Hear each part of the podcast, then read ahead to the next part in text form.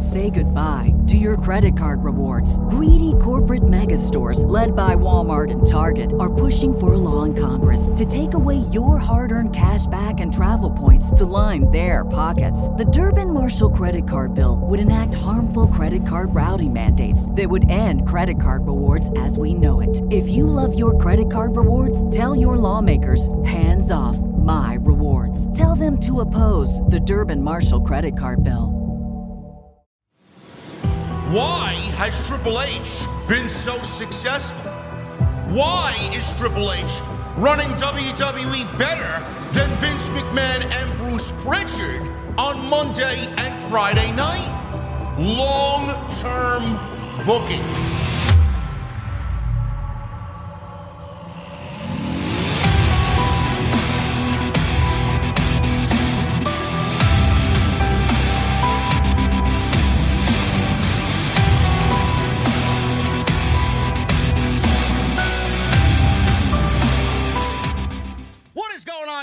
So very much for joining me right here on Off the Script. This is your WWE Monday Night Raw Day One post show for January 1, 2024. I am your host, JD from New York, as always, coming to you live from the OTS venue. Thank you guys so very much for joining me on your Monday nights, wherever you may be. And I need a round of applause early.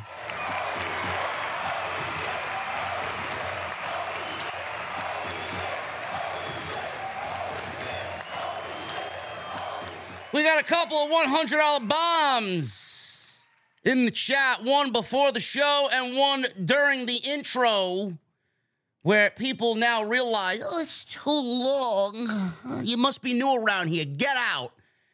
We got Platinum Matt with a $100 super chat. If the rumors are true that TK has signed both Mercedes and Diana to AEW, then he will arguably have the best women's division in the world. With that said, he's going to have to step it up in 2024 and start taking the women's division more seriously. Platinum Matt, you ain't wrong, brother. We will talk about that tomorrow on OTS Extra. I already got something cooking, so look forward to that. And then a $100 bomb from Adam Casper, which, brother, I don't know what the hell you wrote, but YouTube is not showing me your $100 bomb. I seen it and then it went away. It disappeared. I don't know. So if Adam is in the chat, I love to see Adam and his message. But thank you, gentlemen, very much. If you guys want to get your super chats in, you know that you can get them on in and we'll hang out at the end of the show. I don't even know where to begin, man. I, I really don't know where to begin. I got tipped off earlier this afternoon from Mr. Baydala. When are you guys going to start believing Mr. Baydala, man? We, we, we've been right on basically everything. Edge, Adam Copeland joining AEW, Mercedes joining AEW. He called me this afternoon and said, Here's a little nugget for you. Rock's going to be on Raw. I didn't really know what to expect going into tonight, man. I really didn't know what to expect, but it's got the wrestling world talking. Triple H over the weekend has hyped a former WWE champion showing up in San Diego, returning to WWE, and we threw out a list of names about who it could be. One Hall of Famer in particular I mentioned was Stone Cold Steve Austin, amongst a list of names. The list of names included Big E, Stone Cold, Dave Batista, but at the end, we got Dwayne Johnson on Monday Night Raw, and he's in the ring. And it took us a little bit to get there because he was dilly dallying with Jinder Mahal. Because Triple H really wanted to troll us tonight or really make us angry first and then make us happy. I don't know why he wanted to do that, but regardless of how it happened, we got The Rock basically calling out Roman Reigns insinuating that he's going to eat at the head of the table, no matter who is sitting there. This has sparked major controversy and discussion on social media and in the wrestling world. What is going to happen to Cody Rhodes and his story going into WrestleMania? Let's map this out. For everybody in the chat and everybody on social media who came to me today when I tweeted out earlier this afternoon, let's not stray away from the original plan. Cody and Roman should be the plan at WrestleMania. I don't give a shit who shows up. I don't give a shit if the entire Rock's family lineage wants a fucking title shot. No. At WrestleMania, it's reserved for one man, and that is Cody Rhodes. I'm done with the Rock and Roman narrative, okay? At WrestleMania. Let's start at the Royal Rumble. Roman's going to be defending his championship against one of three men. And we'll find out on Friday. Randy Orton, LA Knight, or AJ Styles. None of those men right now will be winning the world championship. You can put that shit to bed. Randy Orton's not winning the world title. LA Knight is not winning the world title. Yeah. No. And AJ Styles. AJ Styles is not winning the world championship. So you guys, whoever is saying, "Oh well, Randy Orton should win the title," now Randy Orton is not winning the fucking championship. Okay, that's not where his story lies going into WrestleMania. So Roman, no matter who he wrestles, is not losing the championship at the Royal Rumble. Which then takes us into Cody's story. Will he win the Royal Rumble or will he win the Elimination Chamber? Who wins the Royal Rumble? Is it Gunther? Is it Cody? Is it CM Punk? Who is it? Take a pick. It could be anybody. The great thing about this year's Royal Rumble is that WWE has a lot of top guys that they could plug in there and you could say that guy should win the Royal Rumble. That guy should win the Royal Rumble. So many years have gone by where the Royal Rumble has basically little to zero world championship caliber athletes. And now this year, pick your poison, basically. Who do you want? Could be anybody.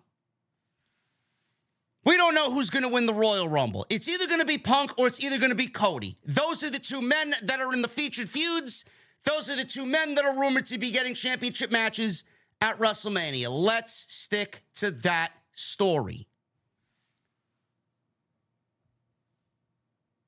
Then we get to The Rock.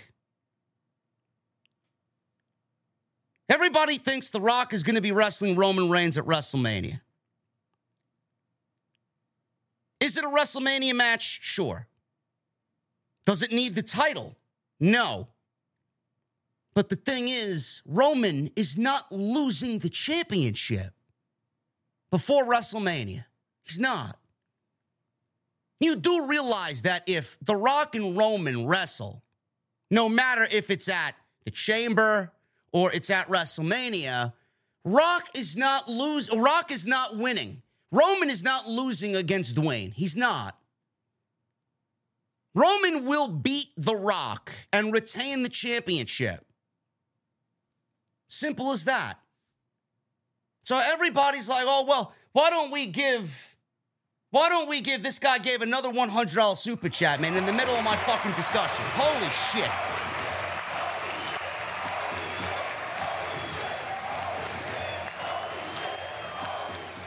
Adam! Adam! Casper! With a $100 super chat.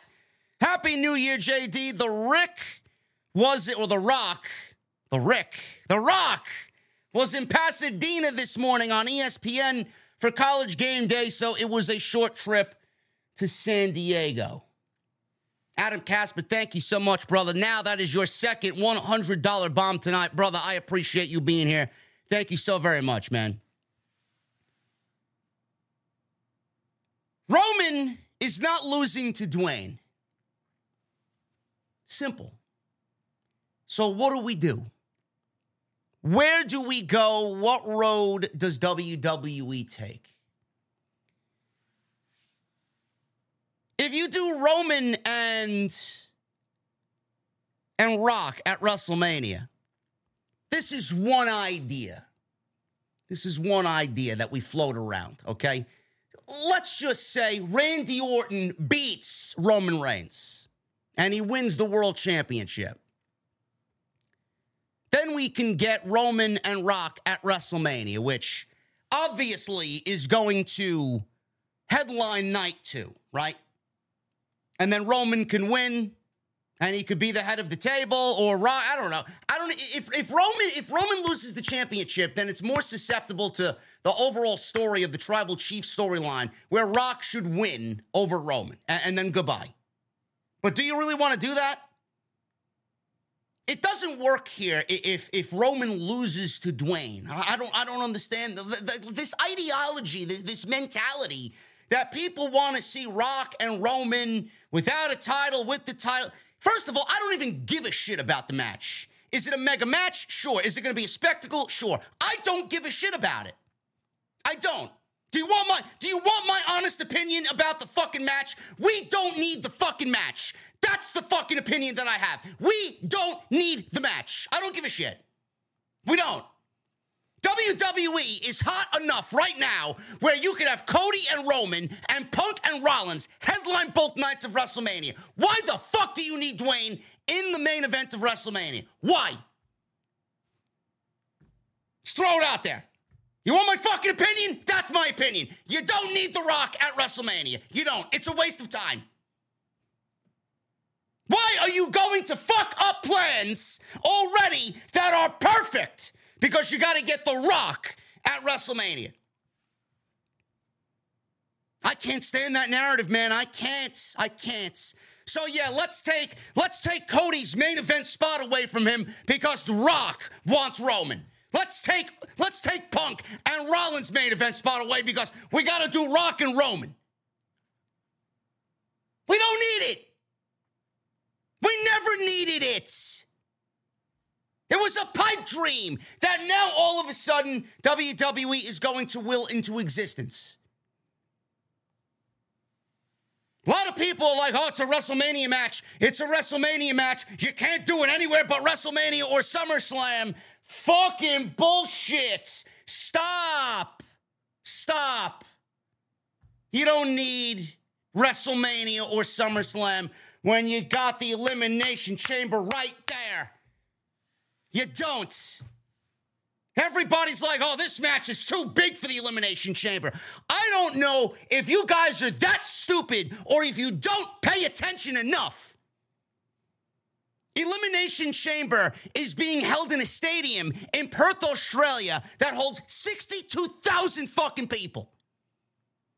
WWE right now has 45,000 tickets sold for that show.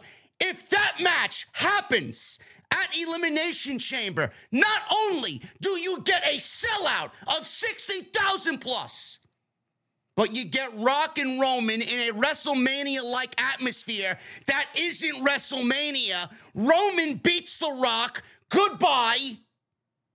And what the fuck do you think? This is the kicker that nobody's fucking talking about because they're all fucking blinded about Rock and Roman at WrestleMania. If Roman beats The Rock at the Elimination Chamber, he will be godly because he beat the one guy in his family that overshadowed him his entire fucking life, his entire career. What the fuck do you think that is going to do for Cody Rhodes if he goes into WrestleMania and beats Roman Reigns for the World's Heavyweight Championship? Cody will then win the chamber and he will beat the guy that beat The Rock for the World's Heavyweight Championship and finish his story. I'm sorry. I, I mean, do, do you have do you have any more any more fucking excuses about why it shouldn't fucking happen at the elimination chamber? Old school mind, old school mentality. How do we make Cody look the best ever at WrestleMania? There you go. I didn't hesitate. It's simple as fucking pie. That's all you need to do. Get the WrestleMania narrative out of your head now. If Rock and Roman main events night two of WrestleMania. What the fuck else is Cody going to do at WrestleMania? What? What is he going to do? Is he going to wrestle Randy Orton?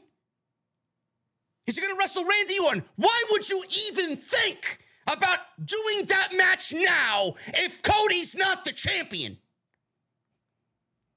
I don't get it.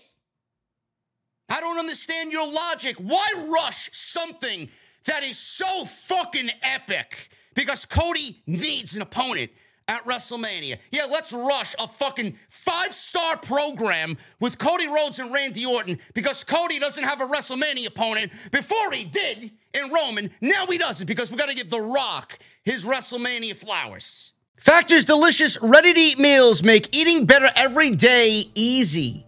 Wherever tomorrow takes you, be ready with pre prepared, chef crafted, and dietitian approved meals delivered right to your door. You'll have over 35 different options a week to choose from, including keto, calorie smart, vegan, and veggie, and more. And there's even more to enjoy with over 55 nutrition packed add ons that help make your weekly meal planning even more delicious. What are you guys waiting for? Get started today and have a feel good week of meals ready to go. The options are endless with Factor. Two minute meals. Fill up fast with Factor's restaurant quality meals that are ready to heat and eat whenever you are. How about some snacks, some smoothies, and more? Discover a wide variety of easy options for the entire day, like breakfast, midday bites, and more. Sign up and save. We've done the math. Factor is less expensive than takeout, and every meal is dietitian approved to be nutritious and delicious. Factor is also the perfect solution if you're looking for fast, upscale options done easily. And you guys can be very flexible with your schedule. Get as much or as little as you need by choosing 6 to 18 meals per week.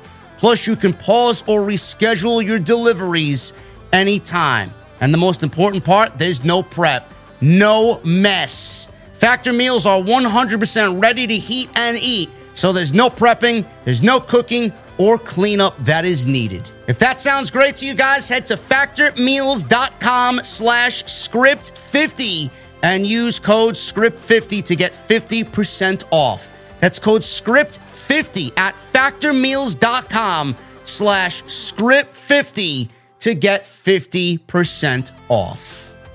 Say goodbye to your credit card rewards. Greedy corporate mega stores, led by Walmart and Target, are pushing for a law in Congress to take away your hard earned cash back and travel points to line their pockets. The Durbin Marshall credit card bill would enact harmful credit card routing mandates that would end credit card rewards as we know it. If you love your credit card rewards, tell your lawmakers hands off my rewards. Tell them to oppose the Durbin Marshall credit card bill. You don't know the damage you do if Roman and Rock main events WrestleMania. I don't give a fuck about Rock and Roman at WrestleMania. WrestleMania is sold out. Off of nothing. The WWE is so hot right now that you have the fucking liberty of putting this match on the chamber and not having to blink a fucking eye. Imagine that. It's unbelievable how people don't think. Rock Roman at WrestleMania also takes CM Punk's narrative and shits all over it. He's back for what? He's back for the world title and he's back to main event WrestleMania, which he wasn't afforded the opportunity to do the last time he was here. Why would you want to do that and shit all over that narrative? Additionally, don't you think that Seth Rollins and the work that he's done all year, it doesn't deserve a main event on night one? So, yeah, let's put Roman and Rock on WrestleMania and then fuck all these other guys in the process. Everybody is already jumping down the WrestleMania rabbit hole. Let's do Roman and let's do Rock at night too. Meanwhile, all these creative plans right now that are that are in place, you're just gonna take a shit all over them because Rock is back.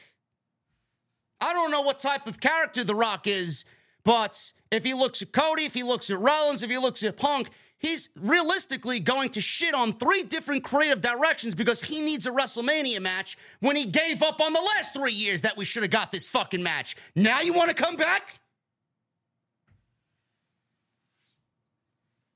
I don't like that, man. I don't like that at all. I don't like that at all.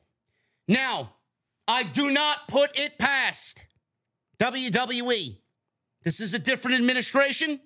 I don't know what they're thinking. I don't know if they think this far ahead. I don't know if they have this same mentality. But if this was Vince McMahon, Roman Reigns would go into WrestleMania and leave WrestleMania 40 still as the Universal Heavyweight Champion. People got it in their heads. People got it in their heads that Roman is going to break Hulk Hogan's record. Everybody wants Hulk Hogan's record to be broken. Why do you want Hulk Hogan's record to be broken? Because he's a racist? Is that why we're breaking records now? Because you deem Hulk Hogan a racist you want Hulk Hogan's record to be broken by Roman Reigns. If Roman Reigns breaks Hulk Hogan's record, he would have to beat Cody Rhodes or whoever he wrestles at WrestleMania and hold the title hostage till SummerSlam. Do you want another year and a half of Roman Reigns as the Universal Champion because you want him to break the record of Hulk Hogan, who you deem a racist? So that's why we're skewing and fucking up creative plans because you want the record of a racist to be broken. Interesting. That's not how I would book my WWE creative. I don't give a fuck what you think of Hulk Hogan. The reason why you're fucking here is because of Hulk Hogan. The reason why I'm a fan of WWE is because of Hulk Hogan. I don't give a fuck what he did in his personal time. You can't take away what he did for the business. You can't. So we're just to break records now because you deem him a racist. I'm sorry, man. It doesn't work that way. Fuck your cancel culture. Fuck your millennial bullshit. Roman should not break Hogan's record because you deem Hogan a racist. So what?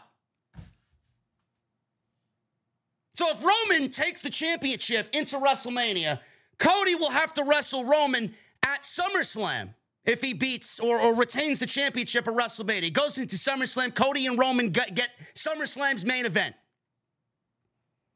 I'm sorry. That should have happened this year.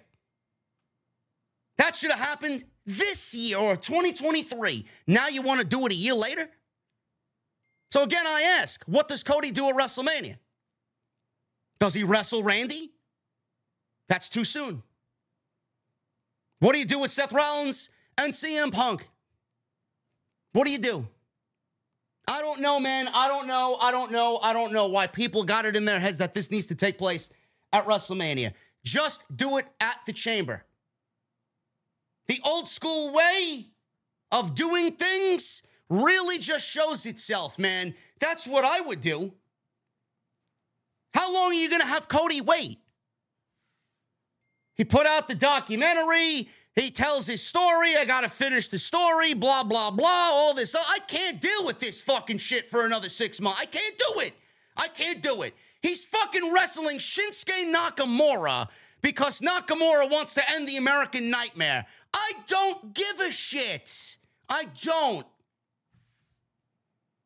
You got Cody meddling in the fucking whatever below the mid card is right now. What are you waiting for? All the stories that you are you're just holding back on because you want Roman to, to break 1400 days as champion. We got to do better than that, man. We got to. He can't wait till SummerSlam. He cannot. He cannot. I don't give a shit what anybody says. The feud between Cody and Roman needs to end at WrestleMania. Rock needs to drop a loss to Roman, and Roman needs to go into Mania as the ultimate king of everything. And then Cody takes everything away from Roman. That's the story.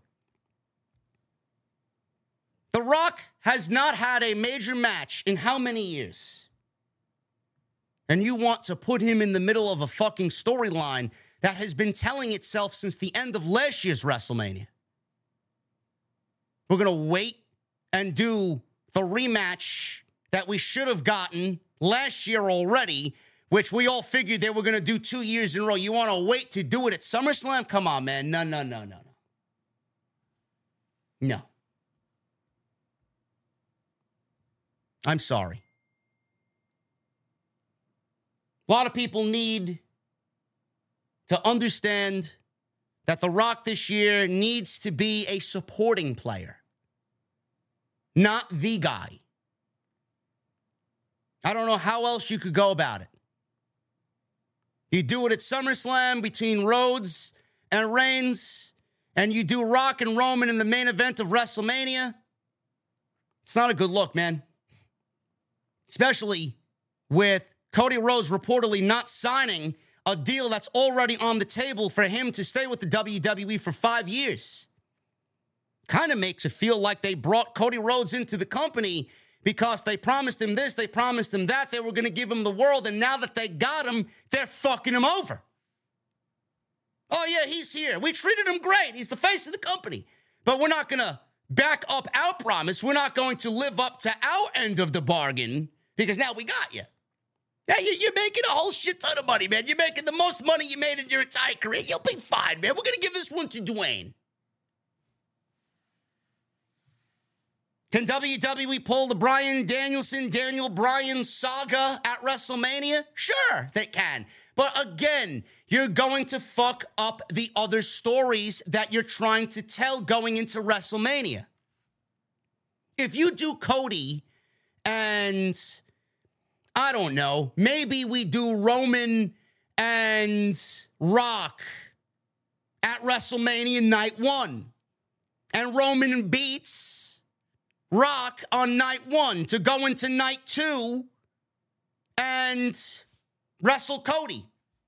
So you're putting Roman in two main events, which is actively going to hurt Seth Rollins and CM Punk.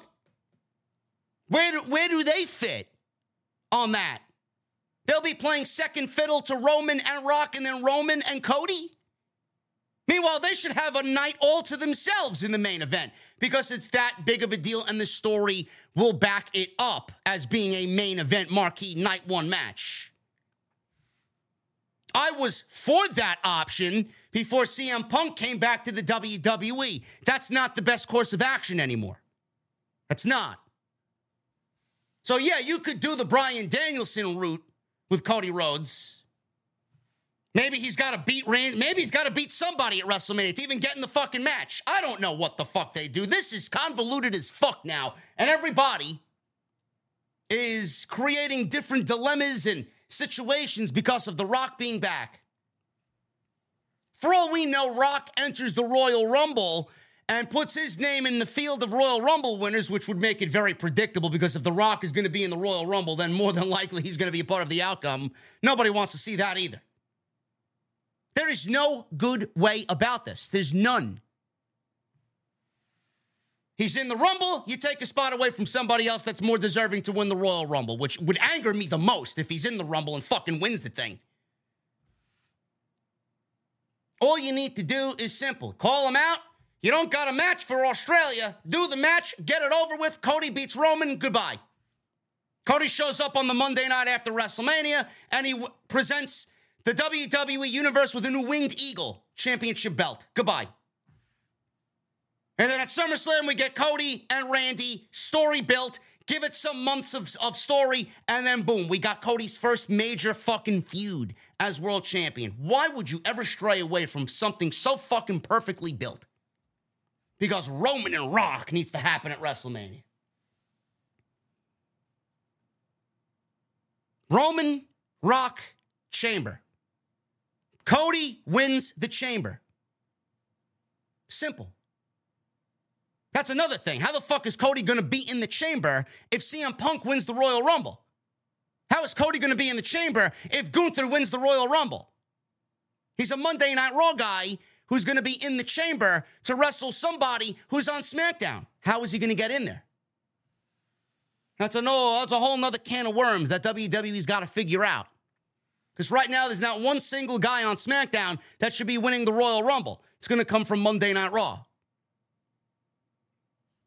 WWE's got more than enough problems going into WrestleMania. There's no need to add another headache on top of what you already have going on. CM Punk wins the Rumble. Cody wins the Chamber. Rock and Roman at Elimination Chamber. Cody gets Roman. Punk gets Rollins. Done. Done. There's no ifs, ands, or buts about it. And I want to say Triple H has a plan. This isn't Vince. This isn't Bruce meddling in the fucking plans. It's not the fucking beaver. He was he's gone. He was booted out. Goodbye. Goodbye, done. Goodbye, Beaver. Goodbye, Sabretooth. I want to say that Triple H has a plan. I want to say Triple H has a vision for long term booking. You don't need long term booking here, man. You just need basic fucking let's stay in the right lane. Let's cruise at 60 to 65 doing the speed limit. There's no need to rush. There's no need to fucking get into the left lane and swerve like a fucking asshole and make a, a left turn or a right turn or fucking switching lanes without the blinker. You don't need to be chaotic. You don't need to do it. There's no need. There's no need. I just laid it out for you. The best way that you need for it to happen. There's no other way about it. We're going to get into the rest of the show. We had two great women's matches tonight, one of them including Nia Jax, believe it or not. Yes, TKO. Yes, TKO wants the Rocket Mania. I'm sure they do. I'm sure they do. But I don't think TKO is going to mind if Rock sells out 60,000 fucking tickets on an international show where they didn't expect to sell 60,000 tickets. That's a WrestleMania crowd away from a WrestleMania. How is that a bad thing? You got Cody, who's been given a five year contract and the most money he's going to make ever in his lifetime because TKO wanted him as a top priority signed against the biggest name in the industry right now in Roman Reigns. And then you got CM Punk with all that he brings to the table in both of your WrestleMania main events. Why do you need The Rock? at WrestleMania. The Rock could be a part of WrestleMania if he wants to be a part of WrestleMania. He doesn't need to be in the main event. He could be a part of the main event. He could be a special referee. He could be in the corner of Cody. We don't need him in the main event. Not saying he can't be a part of it, but he could be, you know, there. There are ways around it. But like I said, we're going to go over the ladies' matches, two women's matches. One of them was Nia Jackson, Becky Lynch. Very good stuff from both of them. Ivy Nile and Rhea Ripley. Excellent match for those two ladies. And then the main event Seth Rollins and Drew McIntyre, World Championship. We got a tease of a cash in from Damian Priest. He still has the briefcase. And they delivered a great main event on Monday night. I thought tonight was a very, very good show. Very good show. Great start to Monday Night Raw. Great start for WWE going into 24. It felt like a mini pay per view. And they did some things that I took notice of. And I, I very much liked some of the things that they did tonight on the production end of WWE. We'll get into all that stuff right here on the show. I appreciate you guys being with me here in the live stream chat. We got over 4,000 people in here on a Monday night, man. I appreciate you very much. Let me know how you're feeling. Follow me on social media at JD from NY206, Twitter, Instagram, TikTok, Cameo. Hit that subscribe button down below. Turn on the bell for notifications. We did an extra today detailing the walkout of Kevin Dunn Video blew the fuck up, man. We're at 25,000 views in about a half a day. Ridiculous. Absolutely. It was at 10,000 views after an hour today. Thank you guys very much for the already great support this year. And we're not even through day one yet. It's going to be a great year. Follow me on social media at JD from NY206, X, Instagram, TikTok, and Cameo. Hit that subscribe button down below. Turn on the bell for notifications. Go check out all the content on the channel. Super chats are open. Get them on in. We'll hang out at the end of the show. Tonight's show sponsored by Blue Chew, bluechew.com. Code JD at checkout. Make sure you guys go get your free sample. All you have to do is pay $5 shipping and handling. That's bluechew.com code JD. And tomorrow night, I'll be live with Andrew Baydala, TNT, the first ever TNT Awards for 2023. We're going to go over 16 different categories and give you guys the best of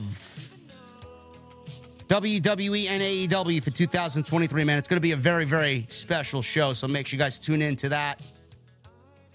And we just got another $100 bomb, man. You guys are unbelievable.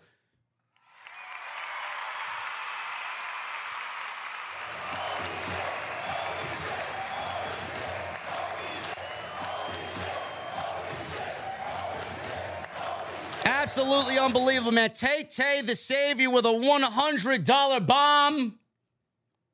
He says, JD, you ain't telling no lies here. What you said is 100% true. The Rock should not main event WrestleMania. It should be Roman, Cody, Seth Punk. Cody gets Randy at SummerSlam. Roman gets CM Punk. You are my tribal chief indeed. Tay Tay, you speak a lot of sense, man. You speak a lot of sense, brother. It's exactly what I'm thinking right there. Thank you guys very much for all of your support. Continue to get those super chats in we are going to get into the Monday Night Raw post right now. And if you guys hear a cat meowing, it's because my cat Bacardi just woke up from sleeping on my couch. Now she's in my office. And if you guys hear crying, I apologize in advance because she wanted to be a part of the stream and we got to enjoy Bacardi in our presence like she usually does, man. There's not one stream where she doesn't cry. So hopefully we get some silence tonight. Let's get into the top of the hour. Monday Night Raw. WWE put out a statement today that Michael Cole will be, or there was a report. I don't know if WWE put out a statement or not, but there was a report that Michael Cole and Wade Barrett are the exclusive team. Michael Cole is exclusive to Monday Night Raw only. He will no longer be on Friday Night SmackDown. Kevin Patrick right now and Corey Graves are leading SmackDown, and that is a bad move. That is a terrible move. Kevin Patrick is fucking terrible. I cannot listen to that man do play by play. He is god awful. So Michael Cole right now is the the lead guy on Monday night and he's no longer going to be on Friday night SmackDown. Triple H, I'm begging you, call up and see what Mauro Ranallo is doing. Have him be the voice of SmackDown. What is he doing nowadays? Does he even give a shit about doing pro wrestling again? Vince is not in charge. Maybe he'll pick up the phone, man. Seriously. We got a video package previewing Becky Lynch and Nia Jax, documenting their history. I thought it was a very well done segment that kind of laid out what was going to happen here quite nicely going into the opening match between Nia Jax and Becky Lynch. I did not expect much from this match. I did not. And you guys are going to look at me maybe side eyed here and no, I'm not going to stutter. And no, this is the real JD talking. This is not some AI generated bot. This was the best Nia Jax match that I've ever witnessed. This was Nia Jax's best in ring performance ever. Does Becky Lynch have a lot to do with that? Sure. Becky's had work rate up the ass in the last 12 months or so. She's great. I'm not a big fan, What is Becky Lynch a great worker? Absolutely. I, Becky was always a great worker. But my God, man, Nia Jax delivered her best performance tonight. They worked very well together. It was hard hitting. We got some color, which was great. A nice little throwback to their feud, right? So they went about 12 minutes or so. They went about 12 minutes or so. Really good stuff. Crowd was big time into it here in San Diego. So we went to commercial break after three or four minutes. We got a two count off of a missile drop kick. Lynch hit a sunset flip power bomb, and then she goes for a tilt a whirl and goes for a DDT, I believe, and she gets a two count. Jax went for a punch to the face because that's exactly the story that they're telling here. So she went for a punch to the face on the outside. Becky Lynch ducked the punch, and Jax punched the ring post. So that was the story there. Jax also missed a cannonball on Becky and crashed into the ringside barricade. So back in the ring. Becky Lynch off the second rope, diving leg drop off the second rope for a two count. Becky Lynch then applied a disarmer, but Jax rolled into a cover with all of her weight, all of her weights on top of Becky Lynch. Lynch held on to the arm and applied an armbar, but Jax hoisted her up, hit a sit out power bomb, which was more of a sit and then a bomb. She kind of came down ass first, and it wasn't a fluid sit out power bomb, but still it was effective enough to get a near three count. Becky kicks out at a two and a half. So they battled on the ropes. Jax hit a Samoan drop off the middle rope, which looked great. She gets a cover and a very close three count. It's like a two and nine tenths on that big Samoan drop.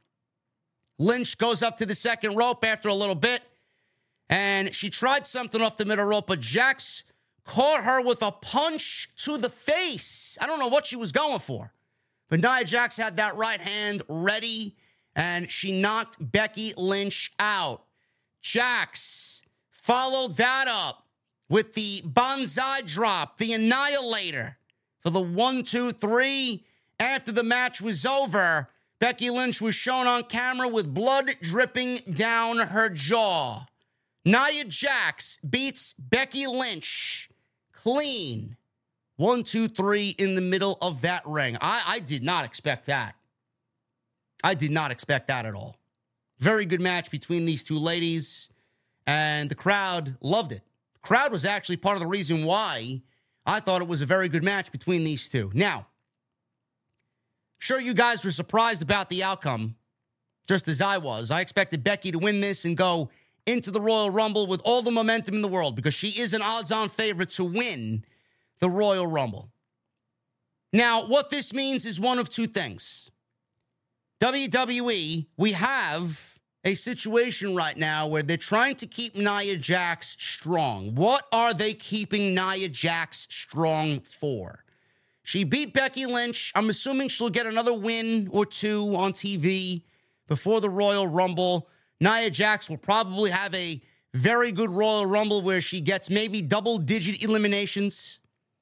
There's one of two things that is going to happen here. Number one, with Becky Lynch losing this match tonight, I feel like WWE could potentially set up a final two situation with Nia Jax and Becky Lynch in the Royal Rumble. Nia goes on a warpath, double digit eliminations.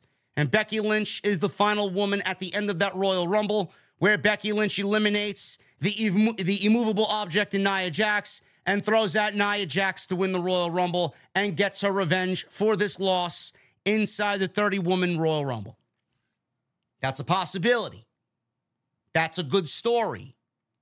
I know there are people out there that want a returning Liv Morgan to win the Royal Rumble. I don't think Liv Morgan is going to factor into the Women's Royal Rumble. I don't. She could win it, but I'd be shocked as fuck.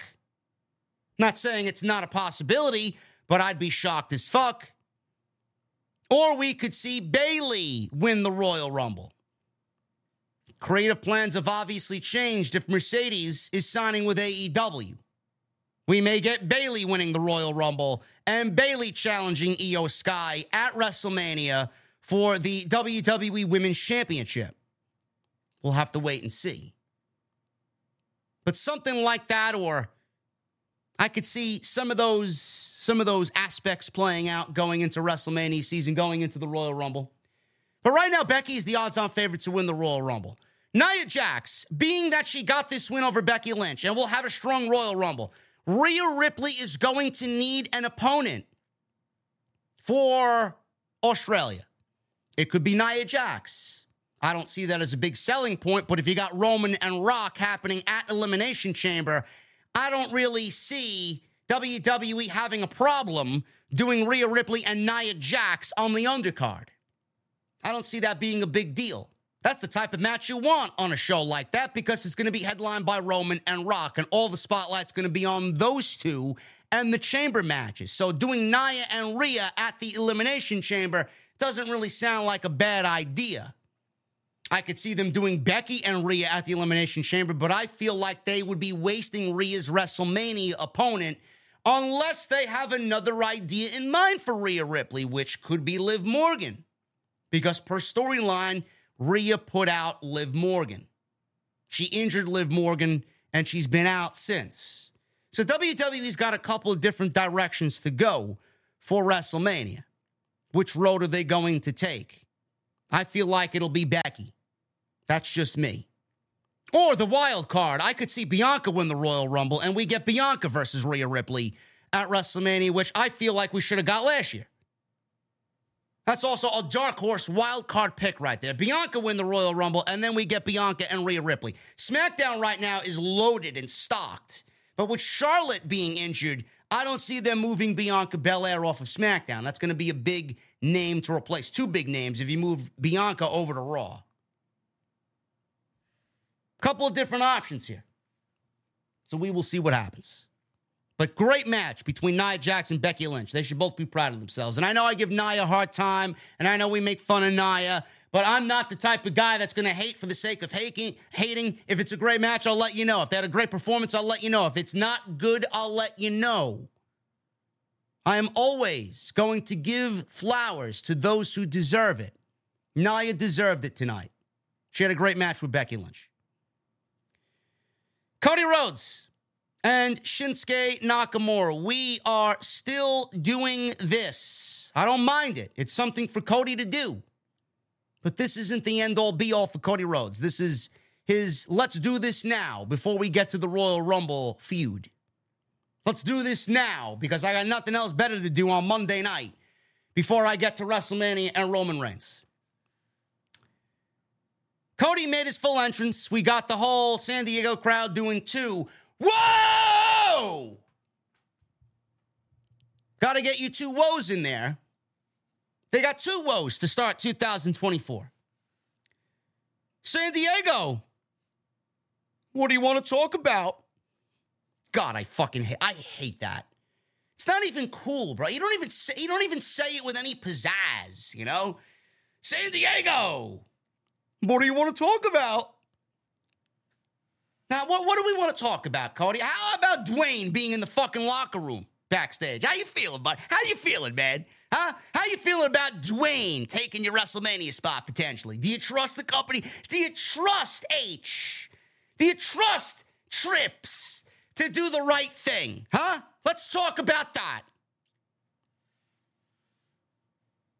He says he's starting the year stuck on Shinsuke Nakamura. He said this should be over. Fans started chanting for Cody. Cody. He then said he was giving Nakamura a chance to finish it tonight. Nakamura appeared on the big screen. They magically had all the captions there, man, ready to go.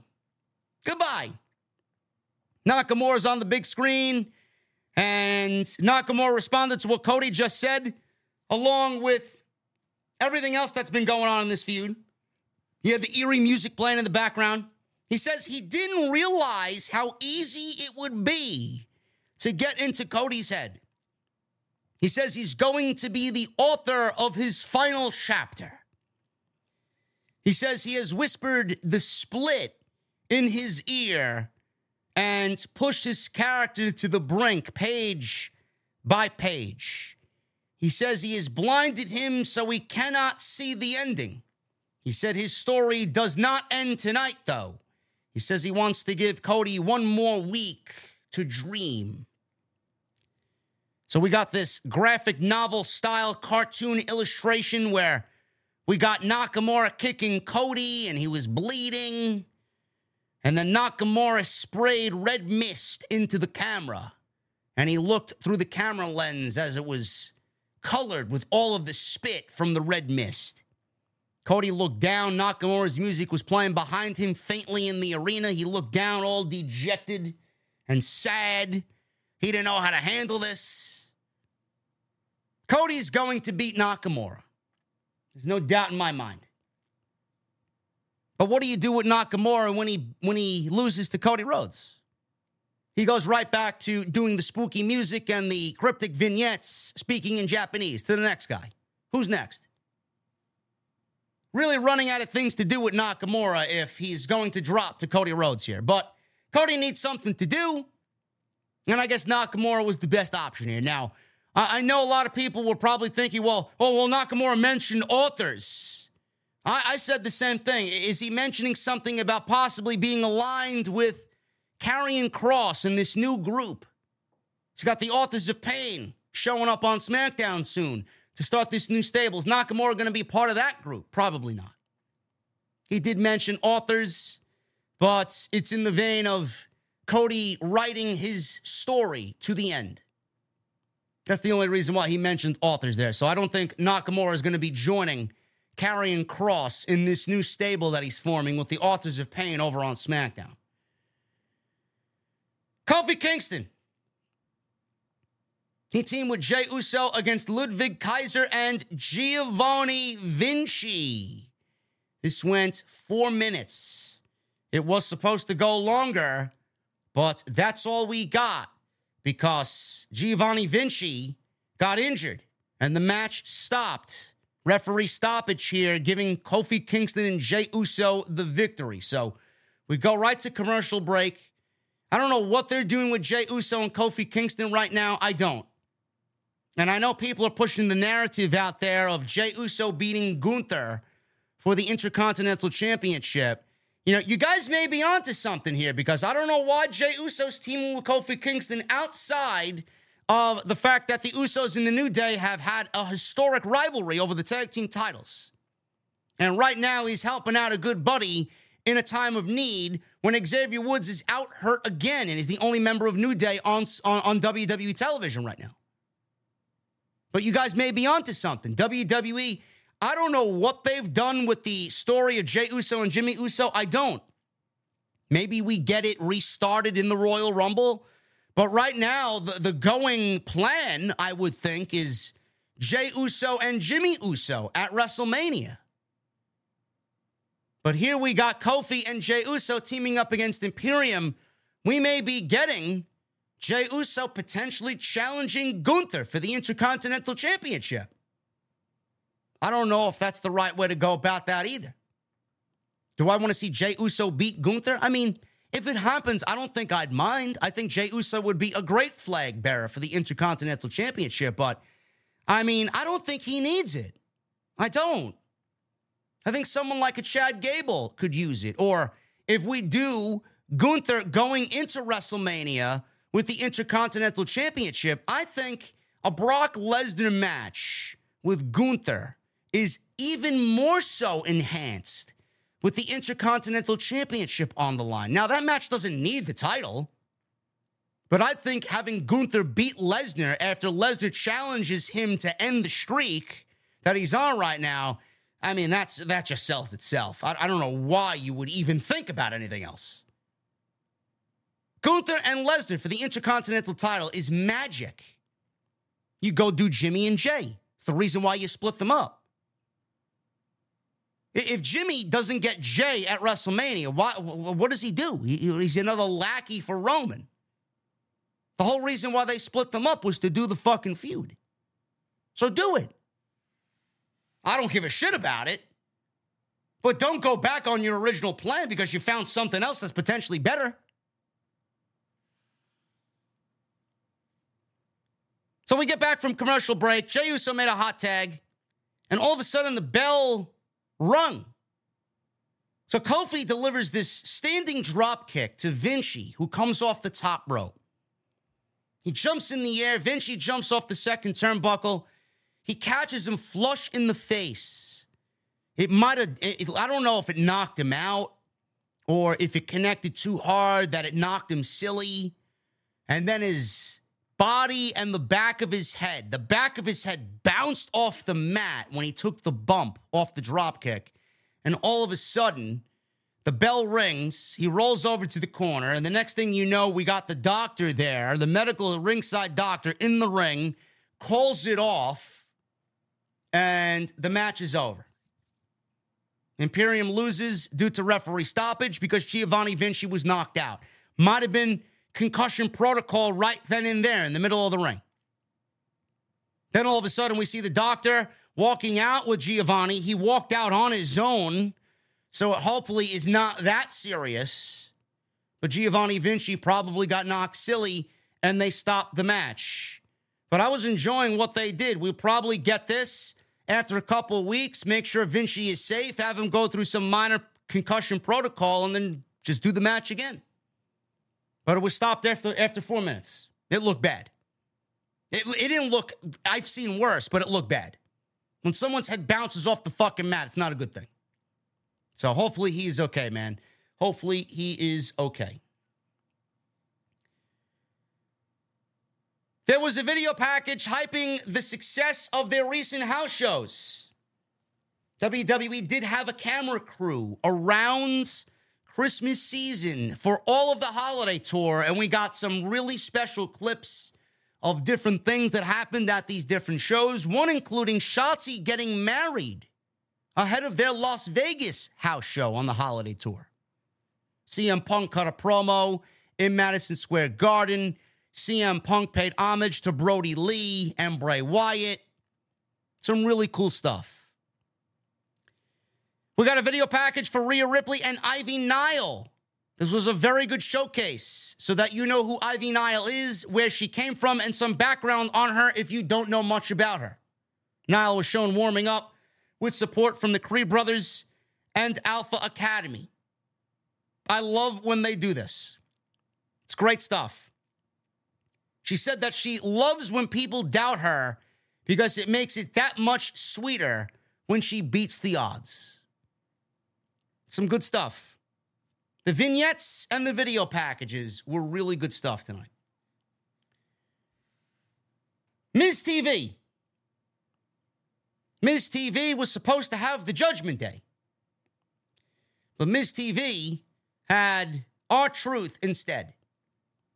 Miz is out there and he wished everybody a happy new year. Miz says he has his ideas of who the former champion is going to be when he shows up later. Probably not, because they probably held The Rock back in some secret trailer backstage somewhere when nobody could get to him. He said first, though, he wanted to introduce his guests, the Judgment Day. So the Judgment Day music played, and then it shifted to R-Truth's theme, and R-Truth walked out. So R-Truth gets in the ring and said, San Diego, what's up? Miz then says, Truth, is the most likable member of the Judgment Day. He asks Truth where the rest of the Judgment Day is. Truth then comically looks around and says, Well, I, I thought that they were behind me. Miz asks if he's seeing invisible people again. His little Jimmy here, he says. Truth then says, Listen, I've been waiting all week to do this. And he did the Damian Priest skit where he says, all rise for the judgment day. Miz says it works better when Truth says it than when Damian Priest does it. Truth says he's trying to make the Judgment Day more likable to everyone. Miz asks him, Well, why are you in Judgment Day? What, what do you want to accomplish here? I want to make the Judgment Day more likable for everybody. It's a valid point. He says he's working administrative in the judgment days. He, he wears a lot of hats in the judgment day. He's working human resources in the judgment day. Dominik Mysterio and JD McDonagh walk out. McDonagh says he has to stop. And no, he's not a member of the Judgment Day. And no, Judgment Day would not be caught dead on Miz TV. Dominik began talking. The, the fans drowned him out, or I should say, the production team drowned him out. These were obviously manufactured boos in the crowd. I'm not saying that it was all manufactured, but you, you could definitely tell that WWE was raising the volume up and down on the boo meter for Dominik Mysterio. Miz talked about having a rough 2023, but his favorite memory was Dom's dad, Ray, spanking him. Dom challenged them to a tag team match. Miz asked the crowd if they wanted to see that. Truth asked Miz if he's tagging with Dom. Uh, Miz said, uh, Truth, there's no way that I'm teaming with JD McNugget. Miz explained it to him. Truth says he got it, but he didn't. And then he winked at Dom and said he teamed with The Miz on behalf of Judgment Day. He wasn't sure what was going on here. He thought it was all a, a ruse, some sort of test. Miz then clotheslined a charging JD McRib over the top rope. Truth put his arm around Dom.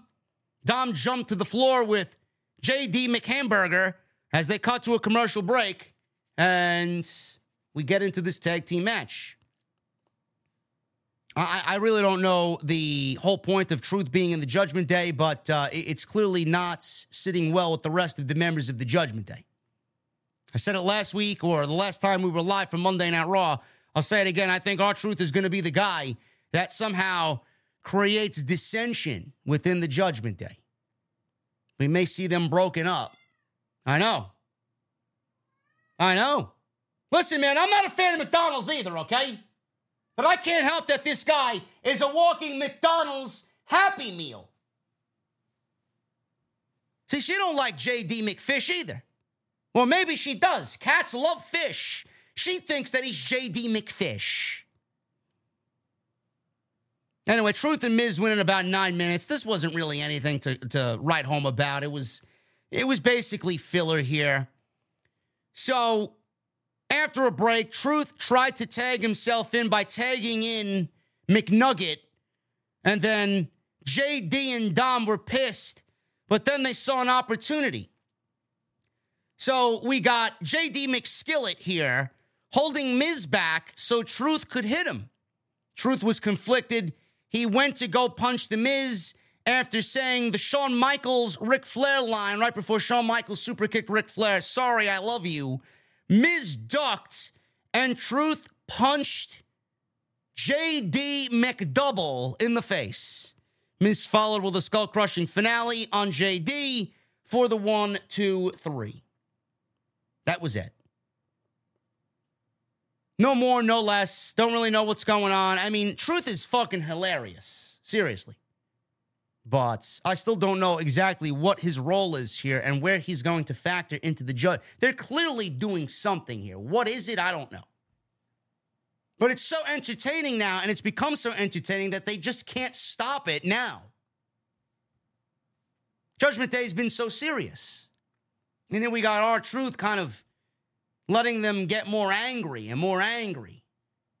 Is he going to be the reason that there's a split or dissension? Is he going to be one of the factors that causes Damian Priest to be kicked out of the group? He is the leader, right? He wants to be the leader, yet we got fucking R-Truth running roughshod over, over Judgment Day. We don't know yet.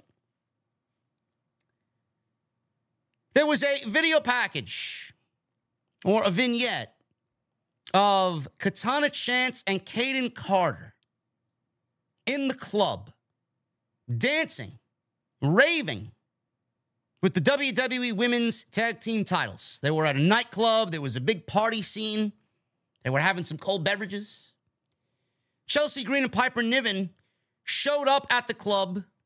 They showed the red rope and they got into the club and they were pushing past others in a VIP line to confront Katana Chance and Kayden Carr as they stood there and partied with their women's tag team titles.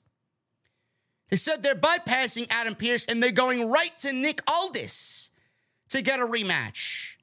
Chance and Carter said they are fighting champions. You can go do whatever you want. You can have your rematch. But don't come in here and rain on our parade. This is about us. Then they had their drinks in hand and they threw their cold beverages on both Chelsea Green and Piper Niven. And then after that, they left. They were ushered out by security, and Katana and Kayden danced the night away. I actually quite like this. I thought this was great. More of this. You see, you know, this is definitely, and I'm watching this, this is definitely something that they've adopted from this new version of NXT. You know, you watch NXT and you see them in different in different backgrounds and in different scenes. I know, you know, they had uh what was his name? Um, they had the cowboy group down there. Well, whatever the fuck their names are. They, they were at a bar and they were always drinking and they did their business in a bar.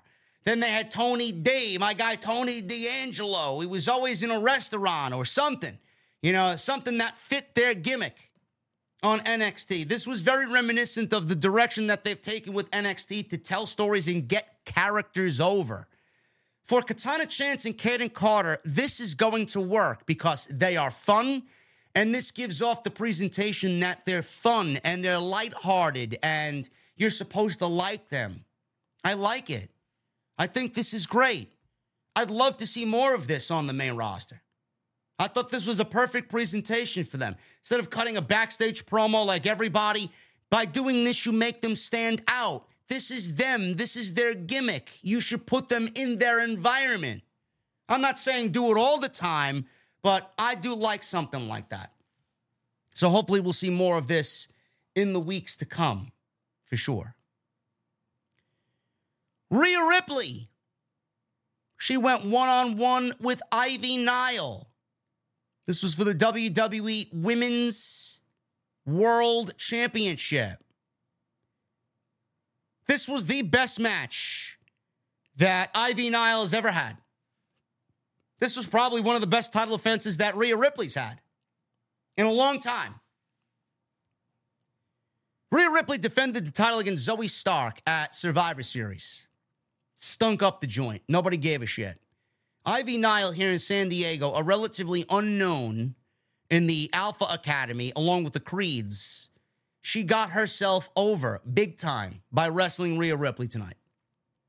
She absolutely killed it in this match. There wasn't a fucking mistake to be made. She works so well with Rhea Ripley. And yes, Rhea is great at what she does. And yes, being in the ring with Rhea always helps. But man, I did, I did not expect that performance.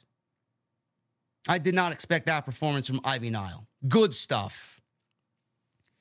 So we got a commercial break. We'll pick it up after the commercial break. Nile is in control. Ripley is in control after the commercial break. And then they actually showed you what happened during the commercial. Slam Nile into the ring apron during the commercial break. Great. There was a lot of picture in picture commercial breaks. Nile came back with a German suplex outside the ring and spiked Rhea Ripley with the DDT in the ring, which looked beautiful for a two count. Ripley fought back with a headbutt, a missile dropkick. She goes for recovery. She gets a two count. Nile countered a riptide and hit a gut wrench slam on Rhea. She is strong. Goes for recovery, gets a two count. Ivy Nile yanked Rhea Ripley headfirst into the top turnbuckle and brought her down with a German suplex for two. Ivy Nile tried something off the rope, but Ripley caught her midair with a headbutt. I don't know if she was going for a double axe handle, but whatever it was, midair with a headbutt. Ripley followed with a riptide for the one, two, three, and that was it. Crowd was into this big time. Ripley obviously is great at what she does, and Ivy Nile got a little bit more over in front of the audience here with this performance. Now, yes, Rhea Ripley is running through opponents. She's beaten Tegan Nox. She's beaten Indi Hartwell. She's beaten Candice LeRae. She's beaten Ivy Nile. She's beaten everybody. Natalya. The only one that she has not beaten, the only two that she has not beaten are Nia Jax, Zoey Stark, she's beaten. Shayna Baszler, I think she's beaten. The only two she hasn't beaten is Nia Jax and Becky Lynch. And those are the two next challenges for Rhea Ripley. Whether they happen at WrestleMania or Elimination Chamber, whichever way you want to do it. Nia at the Chamber, Becky at WrestleMania. Becky doesn't have to win the Royal Rumble. Becky could win the Elimination Chamber. I don't know how they go about it. But Rhea is setting herself up to have no opponents at the end of this run. Which means what?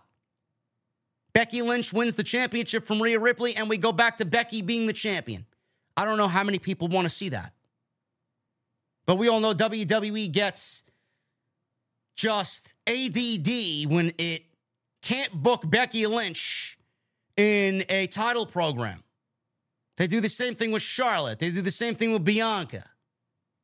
I mean, it, it's just ridiculous. So Rhea right now is quickly running out of opponents. But this is a good showcase because when the time comes again and she gets a little bit more under her belt and some more TV time, Ivy Nile is going to be a top contender for the championship. She needs to work on a few things. She's got no charisma. She's got no character. She's got no personality. The only way you're going to hear her is in sound bites, backstage, via a vignette or a promo. So they got some work to do. But clearly, with performances like this, they may be on the right track for sure. And they need more women on both shows. I don't know what they do, but they definitely need more women in each division. The Rock. We all had a feeling it was The Rock because it was being talked about on social media all day long. I got tipped off around 4 p.m. today that Rock would be at Raw for day one. I believe he was at a football game, which was two hours away. And to make the trip to San Diego was not that big of a deal. He was photographed. I seen the picture online, and he was with Nick Khan. The Rock and Nick Khan are very good buddies, and The Rock showed up here on Monday Night Raw. So we got the return of a former WWE champion. There was a long pause.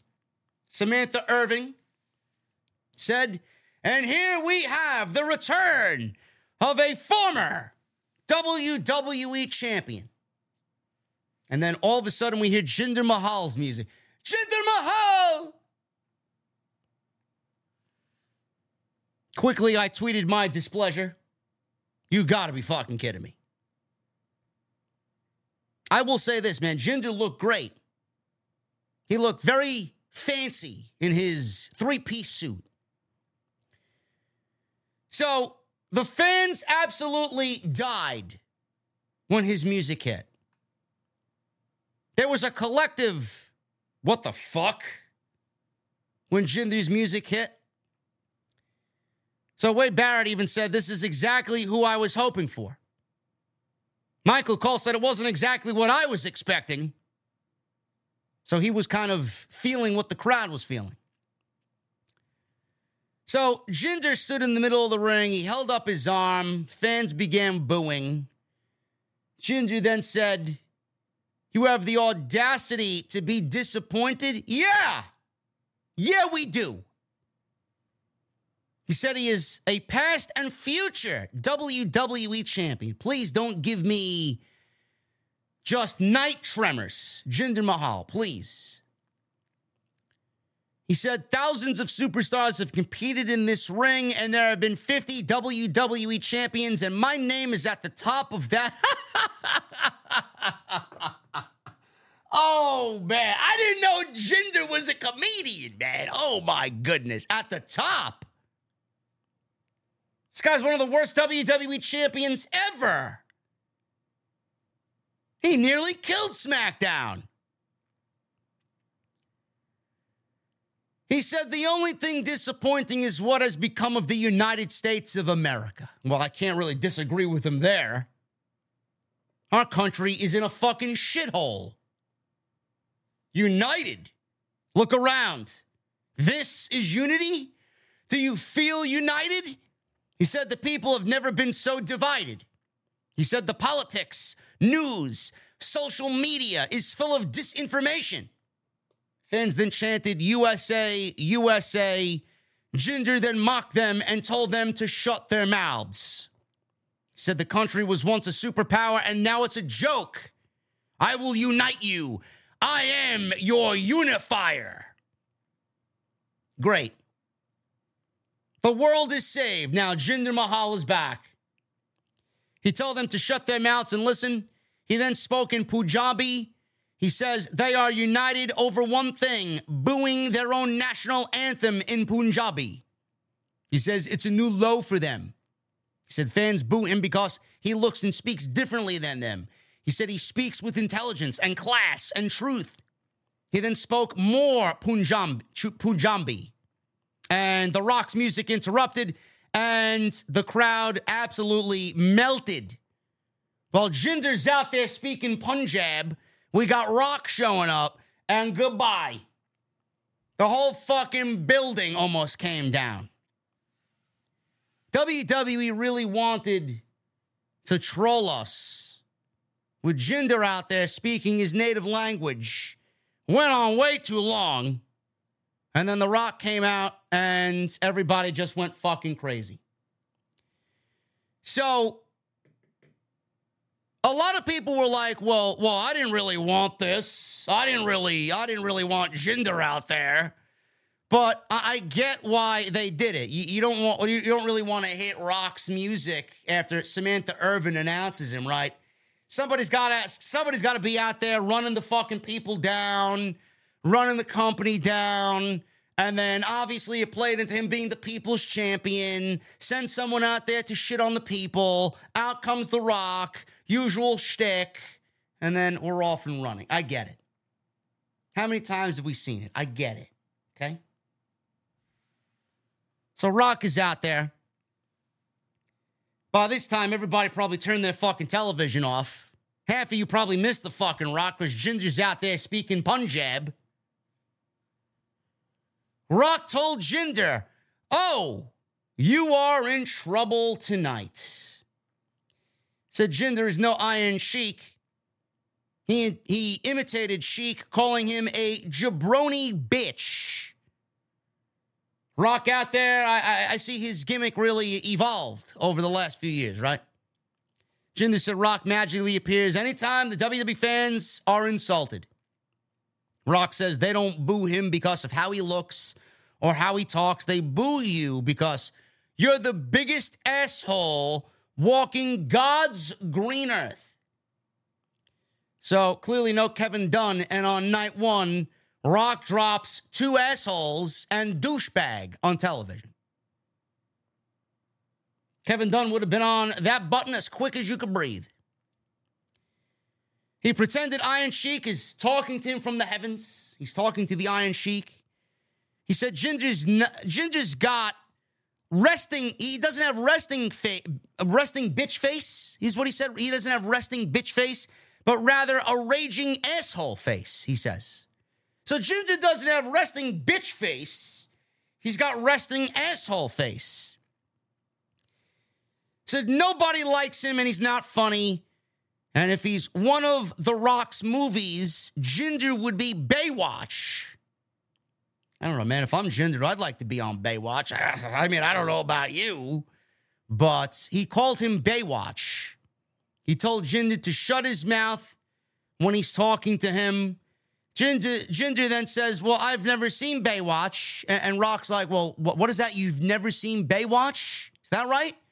And Jinder, said, Yeah, I never seen. It doesn't matter if you've never seen Baywatch.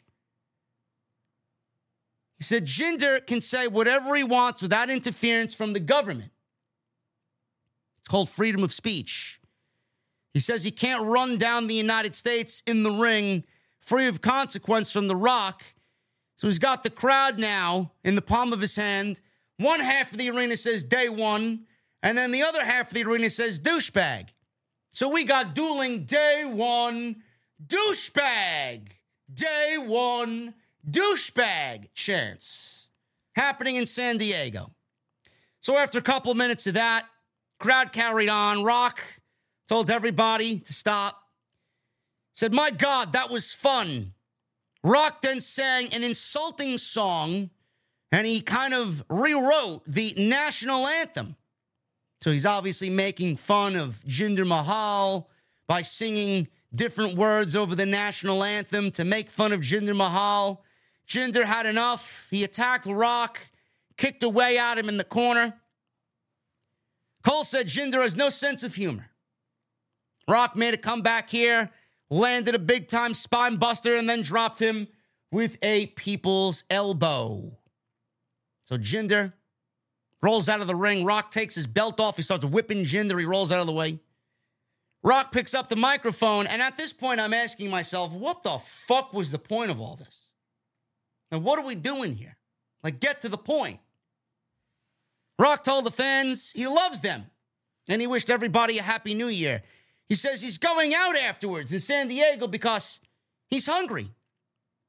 Maybe I'll go out to a restaurant and sit in a booth. Maybe I'll go out to one of these fine establishments here in San Diego and sit at the bar. Or maybe I'll go out and get something to eat and maybe I'll sit at the head of the table. Crowd absolutely erupted when he said head of the table. Cole said his hair standing up on the back of his neck. What about that last statement from the people's champion? He says. Wade Barrett says, Paul Heyman, call Roman Reigns. Now, Rock didn't mention Roman by name. He called him the head of the table, but Wade Barrett certainly said, Paul Heyman, call Roman Reigns. Certainly a major fucking hint dropped there by Rock. Everybody's asking what this means for Cody Rhodes and what this means for his journey going into WrestleMania. WrestleMania season, according to a lot of people, is now a little bit more interesting with Dwayne a part of it. I said this before, and I'm going to reiterate it here again tonight during this segment. And if you missed the opening monologue to the show tonight, I'm going to say this in one fell swoop. The Rock is not needed at WrestleMania. I don't care. You can sit there and tell me that Rock and Roman is a WrestleMania match for the ages. Great. So are the other two matches that you've booked, not yet officially, but that are planned for WrestleMania. Cody's story does not end at SummerSlam. If you wanted to do that, you should have did it at last year's SummerSlam, 23, where it actually would have made sense because – instead of doing Cody losing to Roman and then going right into Brock Lesnar, which made no sense at all, and we got zero explanation for even why that happened for four fucking months. You should have did Rock or Roman and Cody at SummerSlam, and it would have finished his story. But you didn't do it. You know, Roman and everything he did last year Everything he did coming out of WrestleMania after he beat Cody, he didn't need the world championship for. Every single thing he did, he did not need the world championship. The tag team match, Roman and Solo versus Jimmy and Jey, where Jey pinned Roman, he didn't need to be world champion for that. Jey versus Roman, he didn't need to be champion for that. He didn't need to be champion for anything. The LA Knight match with Roman didn't need to happen. The fuck you do LA Knight versus Roman Reigns for? What does it mean? It means nothing. LA Knight should have never been in an opportunity to get a fucking championship match.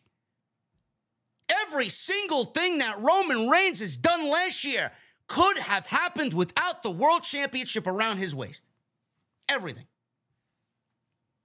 And they didn't want to do Cody versus Roman at SummerSlam in Detroit, in the Motor City, in a place where Lex Luger took the Lex Express to go beat Yokozuna the foreigner from Japan, and win the WWF Championship. Could have been a nice little throwback there. America's city, right? The heartland of America. No, they didn't want to do that. So now what are we looking at? Cody going into this year's WrestleMania, if he doesn't get Roman, who the fuck is he wrestling? Who is he wrestling? Legitimately, who is Cody wrestling at WrestleMania if he doesn't get Roman? Who on Raw? Do we go back and do Cody versus Seth? Is that what you want? Another match between those two? And then what? Cody wins the world championship? From Seth Rollins? That's not his story. Cody Rhodes' story is not Seth Rollins' championship. It's not. You can throw that shit in the fucking trash and burn it. Stop. That's not Cody's story. Again, ask yourself the question what does Cody Rhodes do at WrestleMania if he doesn't get Roman? Seth is out of the question. If we do get Cody and Seth, then more than likely we get Punk and Austin. Rock, Roman, Punk, Austin at WrestleMania? I guess. If you do Punk and Austin, that certainly has the main event night one of WrestleMania. Punk will still get his main event, but man, oh man, is Rollins and Cody getting the shaft? What do they do? Open the show? Yeah, that's a great way to fucking give Cody Rhodes another WrestleMania. Let's let's have a main event against Roman in 39 and then put him in the opening match on night 1 of WrestleMania 40. Holy shit, man, I'd have Tony Khan on the fucking phone. Hey boss, do you need me back? They would have done him dirty worse than anyone in company history. Again, I ask, what do you do with Cody at WrestleMania? There isn't anything. Gunther? No. Roman. That's the plan. I don't give a shit what you guys want. You could sit there and tell me, oh, Rock and Roman, they're going to sell out WrestleMania. WrestleMania is already sold out. WrestleMania is sold out. Why do you fuck up creative plans that are in place right now to get Roman and Rock on night two of WrestleMania? Just off the top of my head, look at WrestleMania right now with some of the top matches that we could be potentially looking at Punk versus Rollins, Lesnar versus Gunther, Cody versus Roman. Santos versus Rey Mysterio, Jimmy versus Jey, Rhea Ripley versus Becky Lynch, Bayley versus Io, Sami Zayn versus Drew McIntyre, and whatever Drew, uh, LA Knight versus Logan Paul. D- do you really need Roman Reigns and The Rock? Do you really need The Rock at WrestleMania? I know I don't I don't need him there. I'm not saying he can't be a part of the show, but he doesn't need to be in the match. The simple course of action here is to not fuck up what you already have planned. CM Punk wins the Royal Rumble. Cody Rhodes wins the Elimination Chamber. Rock and Roman main event, Perth, Australia, in front of 60,000 people. WWE is so fucking hot right now that they can do no wrong. And WWE has an opportunity to have an international show with Dwayne Johnson headlining that is not a WrestleMania upwards towards 60,000 people. WWE is so hot right now that they can afford to put The Rock on an Elimination Chamber pay per view on the road to WrestleMania without fucking up plans. Everybody's constructing ideas. Maybe they do rock in the Royal Rumble. Oh, yeah, let's fuck up everybody else's plans. Let's fuck up Gunther's potential plans. Let's fuck up Punk's plans. Let's fuck up Cody's plans because we want Rock to win the Royal Rumble. No. Why would you why would you even think about it? The Royal Rumble is, is, is in such a good place right now where I don't know who the fuck is to win it. You throw the rock in there, goodbye. All that unpredictability goes right out the window. They have been afforded an opportunity to have the Rock main event elimination chamber in front of 60,000 people and continue the road to WrestleMania the way it needs to be constructed. Without harming Punk and Rollins being in the main event of night one of WrestleMania, which is going to be a tremendous story in itself, and Cody needs to finish his story at WrestleMania. Imagine Roman beating Rock in front of 60,000 plus to retain the World Heavyweight Championship and keep the title of head of the table. And Cody Rhodes does the impossible and beats the guy that is sitting atop the head of the table, sitting at the head of the table, beating the guy that The Rock could not beat. How do you think that's going to make Cody look? No, but everybody's fixated on this match happening at WrestleMania, Roman beating The Rock, and Cody getting his match at SummerSlam, and then Roman bypassing Hulk Hogan's record for third longest reign of all time. There are some records that are not meant to be broken. You can't sit there and tell me, oh, we got to break Hogan's record because of him being a racist. I'm not going to buy that excuse. That's a lame excuse. I don't give a shit. He's a racist. Fine. He's a bigot. Fine. I'm not a fan of Hulk Hogan. I'm not a fan of the human being Hulk Hogan. I think he's a bullshit artist. I think he's a liar. I was never a fan of Hulk Hogan, ever. I was more of a warrior guy. He had his own fucking demons. He said his own shit. And I'm not going to sit here and tell you, yeah, let's get Roman through WrestleMania and then have him end the reign at SummerSlam. No. That should have ended at SummerSlam 23, if that was the case. Again, I ask, what do you do with Cody at WrestleMania? And no, Randy Orton is not a fucking option. It's not. Randy's on SmackDown. Cody is on Raw. It doesn't work right now. Cody beating Roman, going to SmackDown, then he feuds with Randy Orton.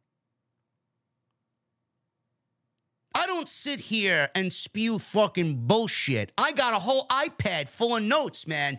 While you're sleeping, I'm thinking about what I'm talking about next week. What do you think this shit comes easy? No, I put a lot of work into this shit.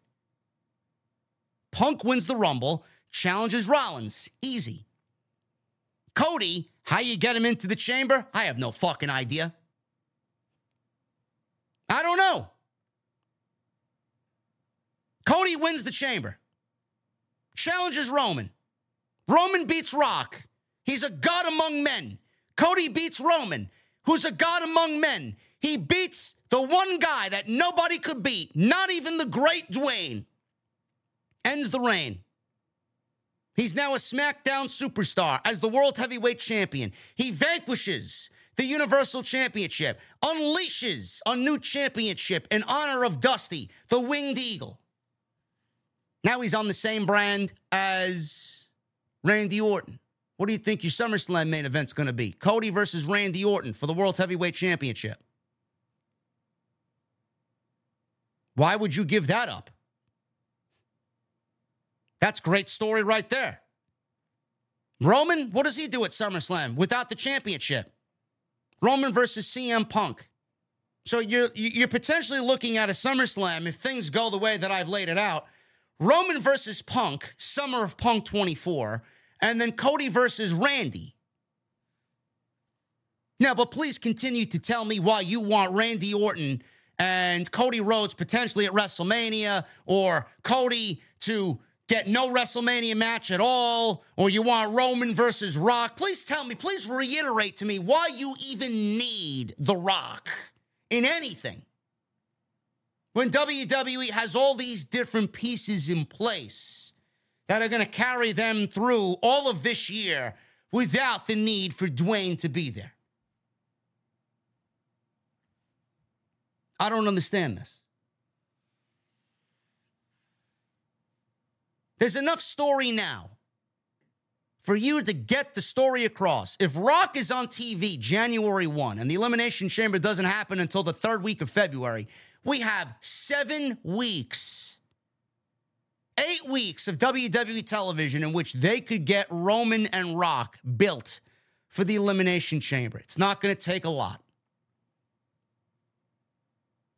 If I have a ticket to the Elimination Chamber, or if you are a person that has a ticket to the Elimination Chamber, you should consider yourself lucky. Seriously. Richard in the chat says Cody in the chamber as a result of Jey Uso trade. No one was ever swapped for Jey. Yes, they were. Kevin Owens was swapped for Jey Uso. That's another problem in itself. How does Cody get over to SmackDown and in that chamber if he's a Raw superstar? I've heard ideas thrown around. Maybe everybody that's in the chamber, maybe they get an opportunity because they've all been done wrong by the bloodline. I don't know. Figure it out. But Roman and Rock should not and is not needed at WrestleMania 40. Natalya. She teamed with Tegan Nox against Shayna Baszler and Zoey Stark. Nobody cared. Natalya's on TV. I get up and I walk away. Baszler and Zoey Stark win in six minutes. All this is is WWE trying to get some steam rolling in the women's tag team division. Good luck with that. Nobody gives a shit. Finally, Seth Rollins and Drew McIntyre for the World's Heavyweight Championship. I was looking forward to this match because the first match that they had, or I guess the last match that they had at Crown Jewel, was a tremendous piece of business. Tremendous piece of business. One of the best matches that WWE put on all year. A lot of people were asking, is there going to be a cash in? Are we going to see Damian Priest cash the briefcase in? It's a possibility. We didn't see Damian Priest all night. We didn't see Finn Balor all night. Bell rang. Everybody got their introductions. It felt like a big deal. It felt like a pay per view match. Went about 20 minutes or so. And we got a great match here between these two guys, which is not really surprising whatsoever. McIntyre, very early on, tried an Alabama slam onto the steps. Rollins wisely used the ring skirt and the ropes as leverage to escape. Rollins tried a suicide dive, but McIntyre caught him and suplexed him on the floor ahead of a commercial break. McIntyre maintained control here. We get back from break. Backbreaker goes for a cover, gets a two count. Rollins tried a buckle bomb. He tried some offense here. He went for a buckle bomb, but he collapsed. The back is the issue. Rollins did manage to fight back a little moment later, and he comes out with a flip dive, followed by a DDT and a frog splash for two. Rollins hit a superplex but before he could transition into the Falcon Arrow, McIntyre hit his own Falcon Arrow for a two. After the break, McIntyre hit a white noise. We go to another commercial break. Back from break, McIntyre hit a white noise off the middle rope for a two count. So still using his buddy Sheamus as influence. Rollins is up. McIntyre is up. They go into a strike exchange. McIntyre avoided a stomp at the end of the strike exchange and hit a future shock DDT. Rollins countered a Claymore kick attempt into a sit out power bomb for a two. Great stuff. McIntyre missed another attempt at the Claymore. Rollins catches him in pedigree for a two count. All of a sudden, Damian Priest enters, music goes off. He walks down with Dominik and a referee with the money in the bank briefcase. Dominik distracted the referee of the match, and Priest blasted Rollins with the briefcase. Priest explained to the referee that he was cashing in, but McIntyre saw what was going on, stopped the cash in, and gave Damian Priest a Claymore kick on the outside, which gave Damian Priest a nice little spot into the barricade. He looks at Dom, he takes Dom out, and suplexes Dom on the outside. McIntyre enters the ring, hits a Claymore kick on Seth Rollins. I fucking thought that this was it. I thought Drew McIntyre was going to win the title. I thought we were looking at a new world champion, which wouldn't have made sense. That would have been a fucking way to go about it, huh? Drew McIntyre wins the world title and then maybe defends the title against Sami Zayn at WrestleMania. And then maybe we get Punk and Rollins without a championship. But that's not the story here. Punk's story is the world title and main eventing WrestleMania. But the option was there. Clearly, they didn't go with it. McIntyre, Claymore kicked Rollins. He's against the ropes, very close to the ropes. McIntyre covered Rollins so deep that Rollins flips his foot over and his foot is touching the rope in the pinfall. I wasn't even paying attention. I was looking at the referee and his hand waiting to hit three. Rollins' foot was on the ropes in one of the best near fall moments that I've seen in recent memory. Absolutely tremendous false finish here, if you want to call it that.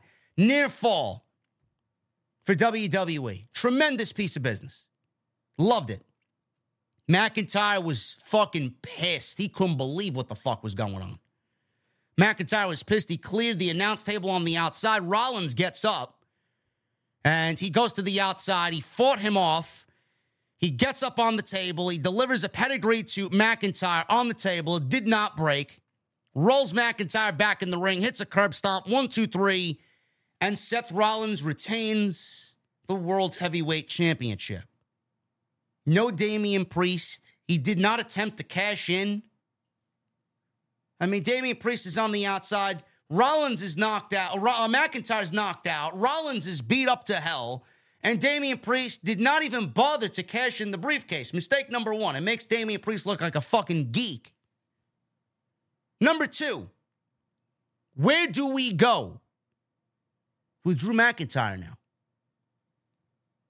He's lost to Rollins once at Crown Jewel. He's lobbied for a rematch, and he says he deserves a rematch, and he loses again. He lost again. So what do we do with Drew McIntyre? I, I, I figured we'd maybe get now. Is this their way of getting McIntyre Rollins again at the Royal Rumble? Do we get another match between these guys? I could see McIntyre making a fuss about Damian Priest being out there and Dominik being out there and the foot on the bottom rope and all this other shit, making up excuses. But WWE could have avoided all that. All WWE needed to do here was have Sami Zayn involved, bring Sami Zayn back, have him cost Drew McIntyre the match, set up a rematch with Seth Rollins and Drew McIntyre, and call it a day. But all this other shit, McIntyre loses, and that's it. Where does McIntyre go from here? Does McIntyre get another title shot? Does Rollins defend the title against Damian Priest? I, I mean, I don't know. Rollins right now is a little fuzzy going into the Royal Rumble. But I think a whole lot of headache could have been saved if they put Sami Zayn in that spot and had Sami Zayn come back and cost McIntyre the match because McIntyre put out Sami Zayn and attacked him a few weeks ago. I don't know. But I thought tonight was a tremendous show for WWE, a great show, obviously headlined by this match and The Rock coming back teasing a mega match with Roman Reigns. I gave you my case. I gave you my point. I'm sticking with it. I think it's going to be at the Chamber. I don't think it'll be a WrestleMania match. I don't think it's needed at WrestleMania. I don't. WrestleMania is sold out. WWE doesn't need The Rock at WrestleMania. They don't. Just like I said, they don't need Austin. Endeavor may want it at WrestleMania. This is the Endeavor era. This is the TKO era. They want it to be the biggest ever. Do we get Rock at WrestleMania? Do we get Austin at WrestleMania? Do we just fuck up everybody's plans because TKO wants the mega, mega, mega stars at WrestleMania? That's why I can't stand suits and ties, man. WrestleMania is already going to be a tremendous piece of business. It's already going to be the biggest WrestleMania of all time. You don't need The Rock when you already have all of this in the bag already. This company has afforded itself to use The Rock on a B level pay per view and have it be an A plus pay per view where 45,000 seats have already been sold. If you announce Rock and Reigns at Elimination Chamber, 60,000 sold out plus. And then you can go and do what you need to do at WrestleMania. I'm sticking with that. You don't like it? Tough shit. Thank you guys very much for all of your support here on the podcast. I really do love you guys, man. We had upwards towards 4,000 live here tonight. Are we number one? I got to check, man. Have we been number one all night? I think so, man. I think so by a large margin. Absolutely. And if you guys don't agree with me, I'd love to hear you sound off in the comments section, man. Seriously, did I speak a lot of sense tonight? I feel like I have. And you know what? You're gonna get it doubled down tomorrow, man. You think my opinion is fucking strong. Wait till Andrew Baydala, wait till Drew gives you his opinion tomorrow. TNT tomorrow is gonna be a monumental show. I'm telling you right now. You do not want to miss Tuesday Night Titans tomorrow night. You don't. Crazy. Follow me on social media, man, at JD from NY206. X, Instagram, TikTok, and Cameo. Hit that subscribe button down below. Turn on the bell for notifications. Continue to get those super chats in. Thank you for the thumbs up, guys. We hit over 1,200 likes.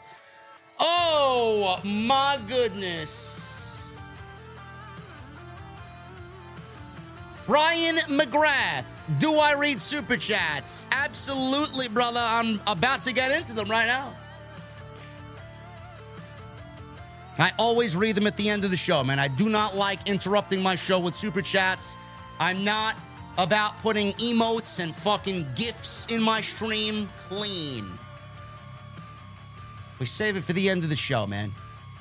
Tonight's show is sponsored by Blue Chew. BlueChew.com. Code JD at checkout.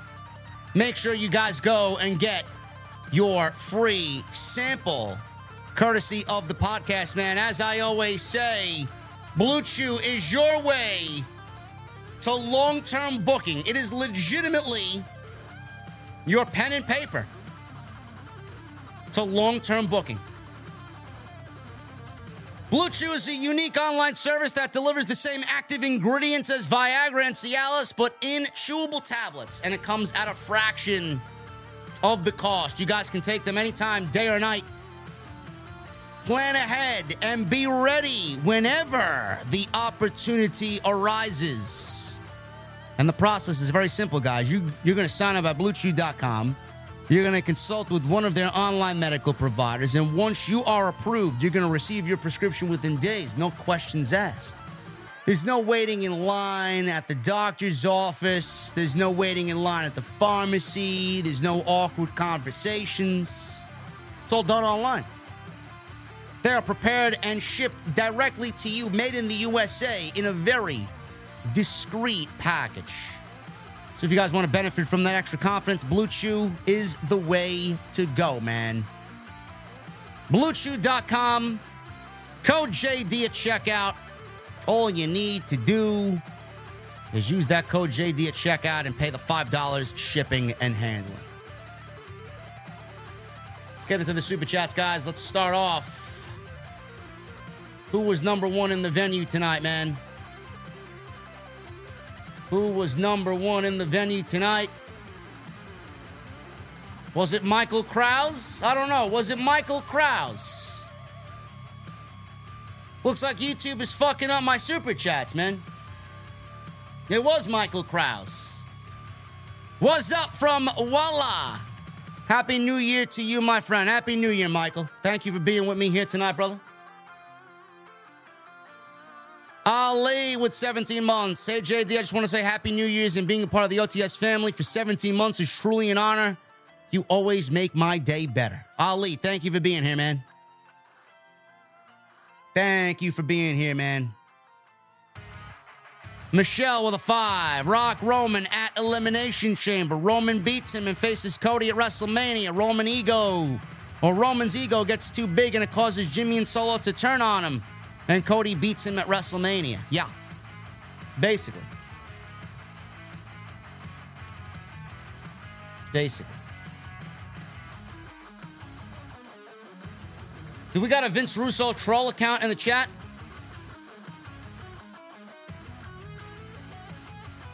Can someone check if that's uh, a troll or uh, maybe it is Vince Russo? I have no idea, man. I enjoy Vince Russo, even though Russo's got me blocked. He said some stupid things in the past that I've uh, totally disagreed with him on, but I think Russo, I think Russo talks a lot of sense when he wants to talk a lot of sense. The troll account? All right, get him out.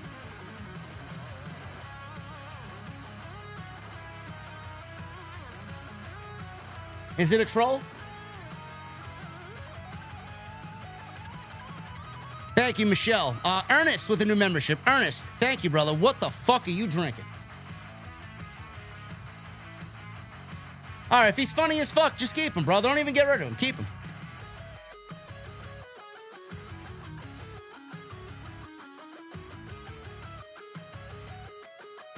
Bro. WUJ Money with 14 months. Cody is never finishing his story. Laughing my ass off. What a shame. Now, nothing to worry about, man. Cody's going to finish his story. Lauren with a $2 super chat. Rock and Roman doesn't need to be for the titles. It also doesn't need to take place at WrestleMania.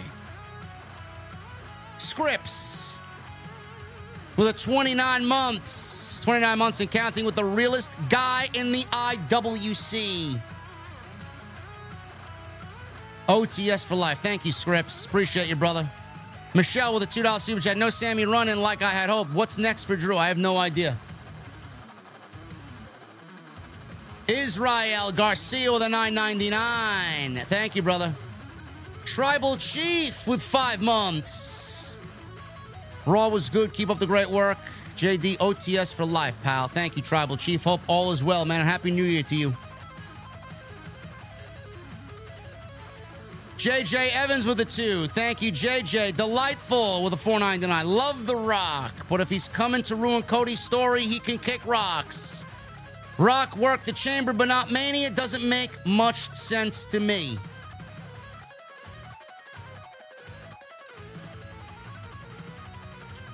Listen, keep the Russo account in the chat. If he's not talking shit about me, then he's fine. As long as he doesn't show any disrespect to me, I'm fine. Uh, Platinum Matt, thank you again, brother, for the $100 super chat. If Tony Khan does get Mercedes and Diana, AEW may be cooking over there, bro, but I don't really trust them with the women's division. But right now, the rumor is Mercedes is heading to AEW and Tony's going to pay her what she wants.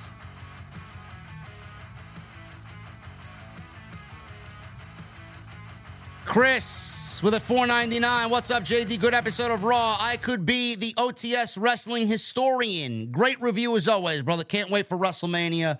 Hashtag OTS for life. Thank you, Chris.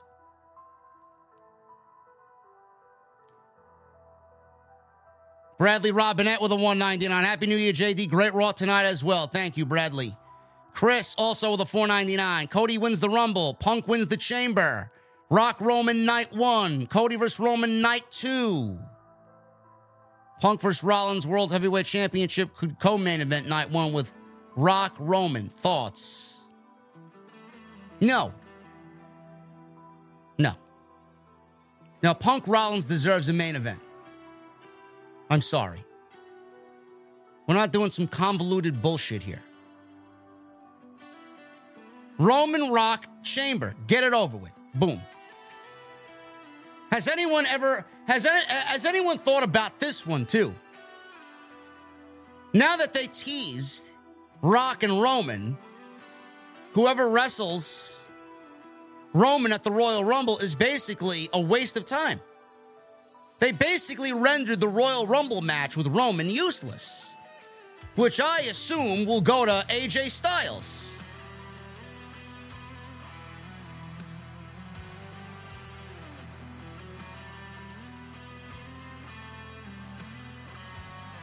Tony Brown with a 499. JD, seriously, I pray your memberships double in 2024. You deserve it, young man. Tony Brown, I appreciate you, man. I would love if you guys can gift memberships. I don't even know how to do. Apparently, I'm a branded account. I don't know what the fuck that means. I don't know why I'm a branded account. I don't know how to get rid of a branded account. I don't know. But I can't gift memberships, or you guys can't gift memberships. I can't give you the option to gift memberships because I'm a branded account. I don't know what the fuck to do. Tony, thank you, brother. Sean Ray J with 17 months. What a fucking show. 17 months in the OTS venue and the best in the world. Gonna be at the Rumble, and it might be the best in years. Hope to see you there. I, I would love to go back to Florida, man. I love Florida. I'd love to be in Tampa. We're waiting on Drew, man. Drew's got some family stuff that is uber important. If he doesn't have that to do, we'll, we'll maybe be in Tampa.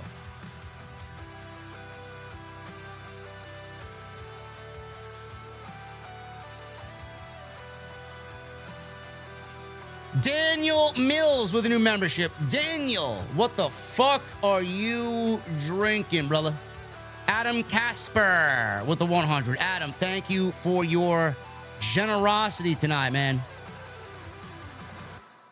Happy New Year, JD. The Rock was in Pasadena this morning on ESPN for college game day, so it was a short trip to San Diego. And he was there with Nick Khan.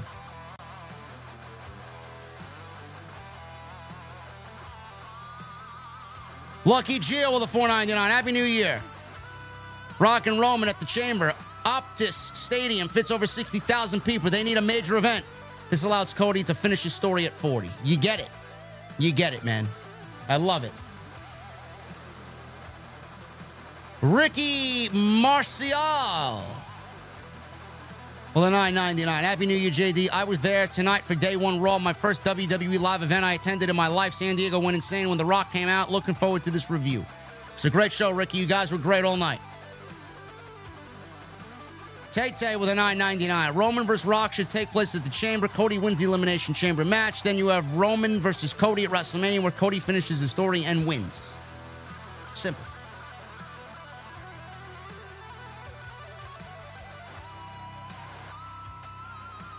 Phil with a 999. I don't understand Roman fans. The Rock versus Roman at the Chamber could still be just as big as if it happened at WrestleMania.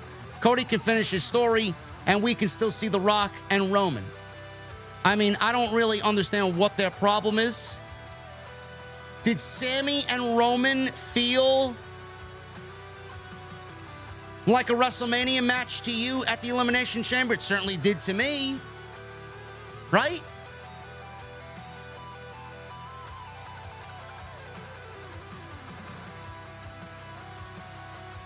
Thank you, Phil. Raymond with a $10 super chat. Hey, JD, Happy New Year. I'm drinking a monster and I'm watching the best podcast in the world from Southern, Southern California. Thank you, Raymond. As long as that monster is cold, I appreciate you, man. Bruh, X Man with a new membership. Bruh, thank you, man. What the fuck are you drinking tonight inside my mother's basement? Raymond Moore with a new membership. Raymond, what are you drinking, man? Nick Williams with a $5 super chat. Thank you, Nick Williams. We love Nick Williams, man. Happy New Year, brother. If Rock vs. Roman does happen at Mania, then Vince is back in power due to some power bullshit. No, Vince is not in power. Vince is not anywhere near creative. Daniel Mills with a 1999 super chat. New subscriber. But love OTS. Happy New Year's, brother. Listening in Florida. Always listen when I'm doing my newspaper route. You speaking nothing but the truth. Drinking on Pepsi. I don't really drink. Hashtag OTS for life. Daniel, enjoy Florida, man. And thank you for being here. Dom Wapo with six months. I'm watching WrestleMania for Cody to finish his story. And how ironic would it be for Rock to steal another main event from Punk at WrestleMania? Bro, it's just a bad idea all around. Just a bad idea all around, man. Deontay Smith with a 499. Rock said on McAfee's show he would like his feud with Roman to be a long term thing. What if they do Rock for solo at WrestleMania 40 to build to a Roman match at 41?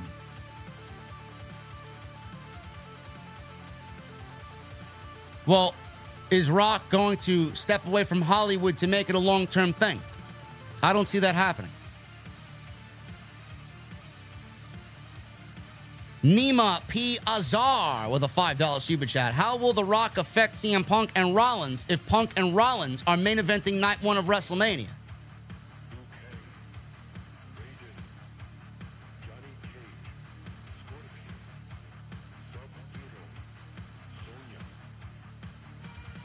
If you do Rock and Roman at WrestleMania, I'm assuming, what do you do with Cody? What do you do with Cody? The only person that makes sense for Cody Rhodes is Seth Rollins. And then Punk will more than likely get Austin, which means Cody won't main event and Rollins won't main event.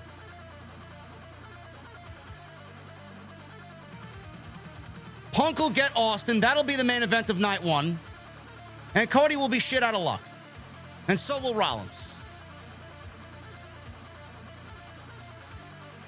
Luis Hernandez with a $10 super chat. It isn't happening at Mania. Get over it. Well said, JD. Thank you, Lewis. Aerial Assassin with a 199. Loved Seth Drew. Rollins has been on a roll lately. Rollins has been great.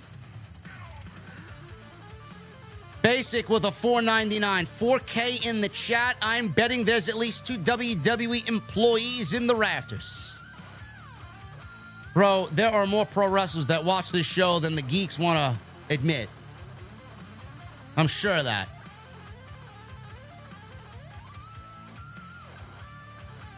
Nobody cares about Seth and Cody. That's why it doesn't make sense to do it.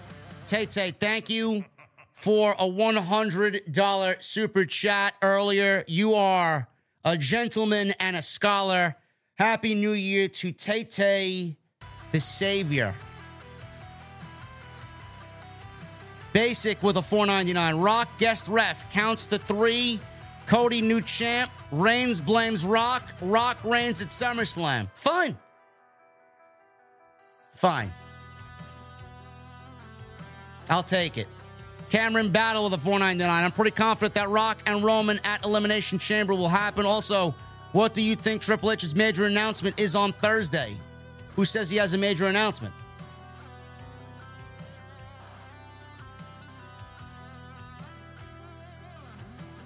Triple H says he has a major announcement on Thursday. If he has a major announcement on Thursday, it's probably the TV deal for Monday Night Raw going to Warner. Said Suka with the 499. Don't see it at the chamber. That match would air at 5 a.m. Don't see Rock coming back to wrestle with no one watching live. Definitely tough decision. Bro, it's on demand.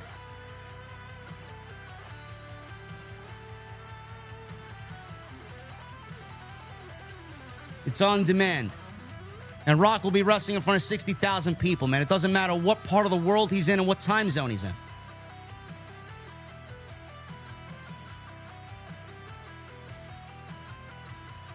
Joseph Taylor with a $5 super chat. JD, I bet you're happy the Braves got Chris Sale from the Red Sox. Yeah. We needed a big time starter. Black Magic with a 199. Kevin Dunn gone. No more. Ah.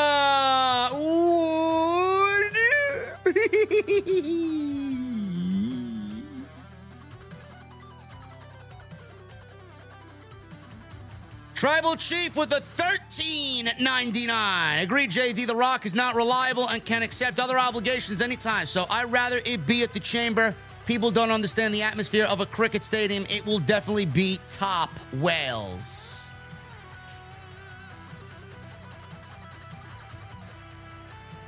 Thank you, Tribal Chief Jr. Heisenberg.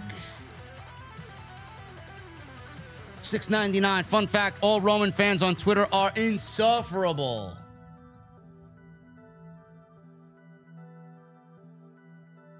Most of the stands for these pro wrestlers, Heisenberg, are insufferable.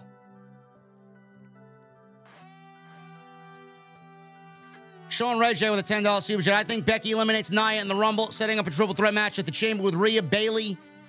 Gets turned on in the Rumble by Damage Control. And Liv faces Rhea at Mania. Triple H loves long term booking, as we all know. You may be right, man. You may be right. I don't know if Liv is uh, is a main event world champion WrestleMania opponent for Rhea Ripley, though. It's got a lot to prove there. Frank Morano with a $5 super chat. Please use JD McGriddle. Those little breakfast sandwiches are fire. Koshik with a 100 in his currency. Rupees, I believe this is. Idea for Cody in the chamber. Have the final six of the Rumble take part in the chamber with Cody being screwed by the bloodline in the Rumble. Yeah, I could see that. Something's got to get. Something's got to give. It's a good idea, Koshik. Brian McGrath with a $5 super chat.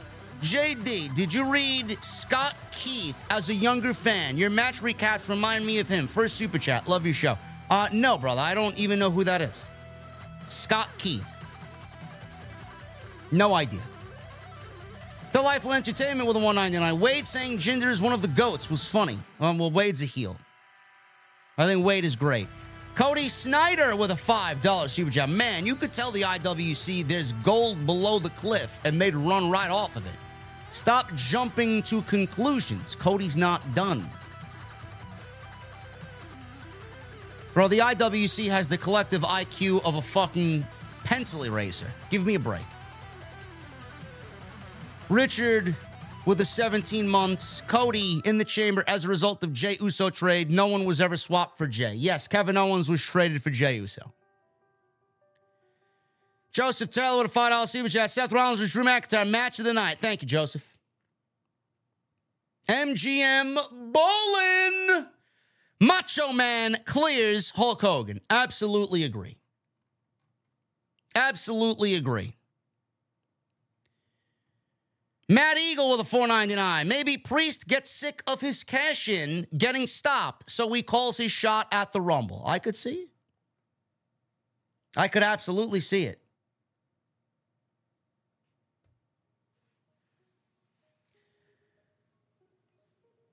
Brian McGrath with a $2 super chat. Braves in 2024. They got a great team, man. Looking forward to it. M. James with a $2 super chat. Just want to say Happy New Year, JD. 2024 will be hype. DJ Iffy with a 499. He leaves me a salute emoji. Salute back at you, DJ Iffy. Brendan Watson with a 199. No message. Brian McGrath with a $5 super chat. Storyline aside, Rock Roman, Austin Punk, HBK AJ, Brock Gunther. Save the rest for SummerSlam. Man, you're really uh you're really going Vince on me there.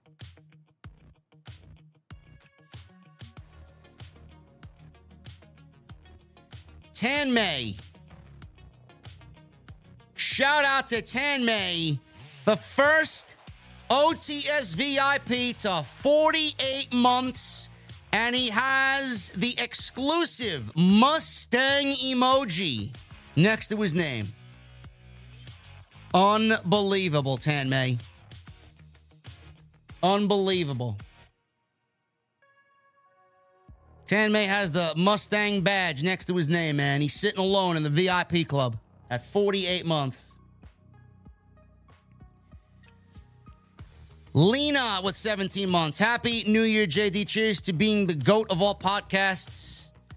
Will we see Moné this Wednesday or stay a free agent until further notice? I don't know, uh, Lena. I, I think we don't have a pay per view until uh, March 3rd. I think we'll be seeing her very shortly. Joseph King with the 23 months. What's going on with the booking of Jay White? What's going on with Jay White? Jay White's been booked strong. Jay White's fine. Jay White had a great first year in AEW. And what do you think of Mercedes? What will she bring to the AEW women's division? A lot of experience and a lot of demand that Tony Khan will hopefully have to look at and say, you know what? I can't book this division like shit anymore. Jeremy, 2006 with the 27 months. Happy New Year's, bro. OTS for life. Best in the IWC always. I know, Jeremy. I know. Thank you, brother. Moist Ham with a $2 super chat. He says, Sodium from ham makes people fart. FYI. I don't eat ham. I don't eat pork. Richard with a two. Thanks for the correction on the Jey trade. You're welcome, brother. That's what I'm here for.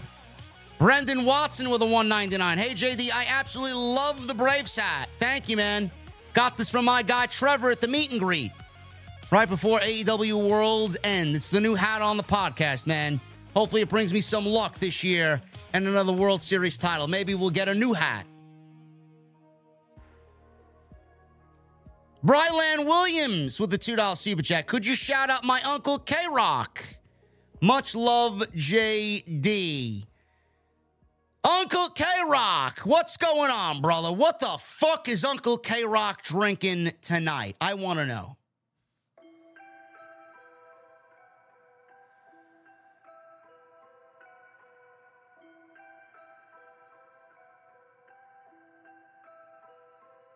A wise guy with a 499. Rock can't make it long term. He has a live action movie coming up. Rock versus Roman Elimination Chamber, Cody versus Roman WrestleMania 40. Good to know. Brian McGrath of the $5 super chat. In general, wrestling fans are the worst. The best are in this chat. Great show as always. Thank you, Brian. Love having you here, brother. Lenny Brandenburg with a 199. JD, what made you become a Braves fan? Trading cards as a young child and getting a rookie David Justice card. As my first major get by opening packs with my father.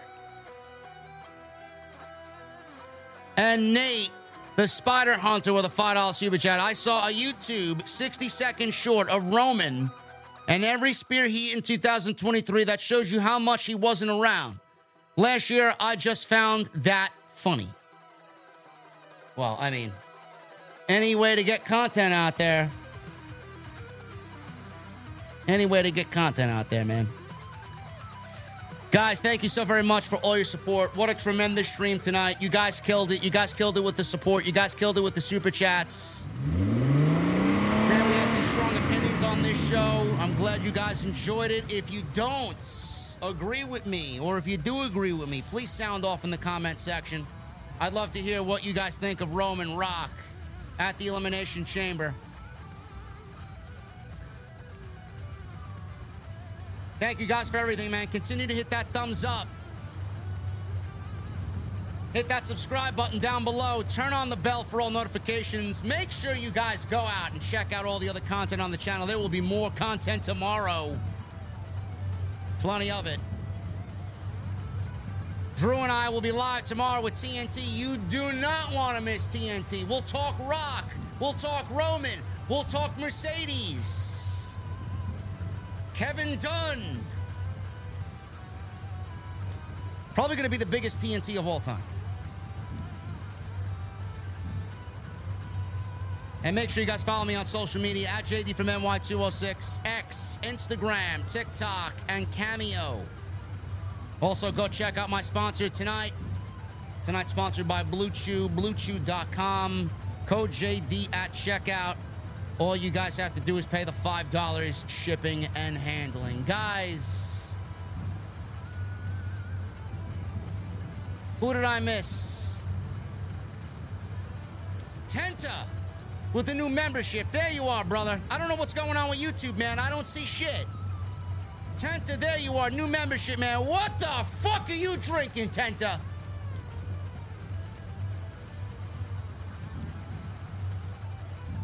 I'm getting out of here, guys. I'll see you tomorrow live with Andrew Baydala on TNT for the TNT Awards of 2023. I'll see you guys later.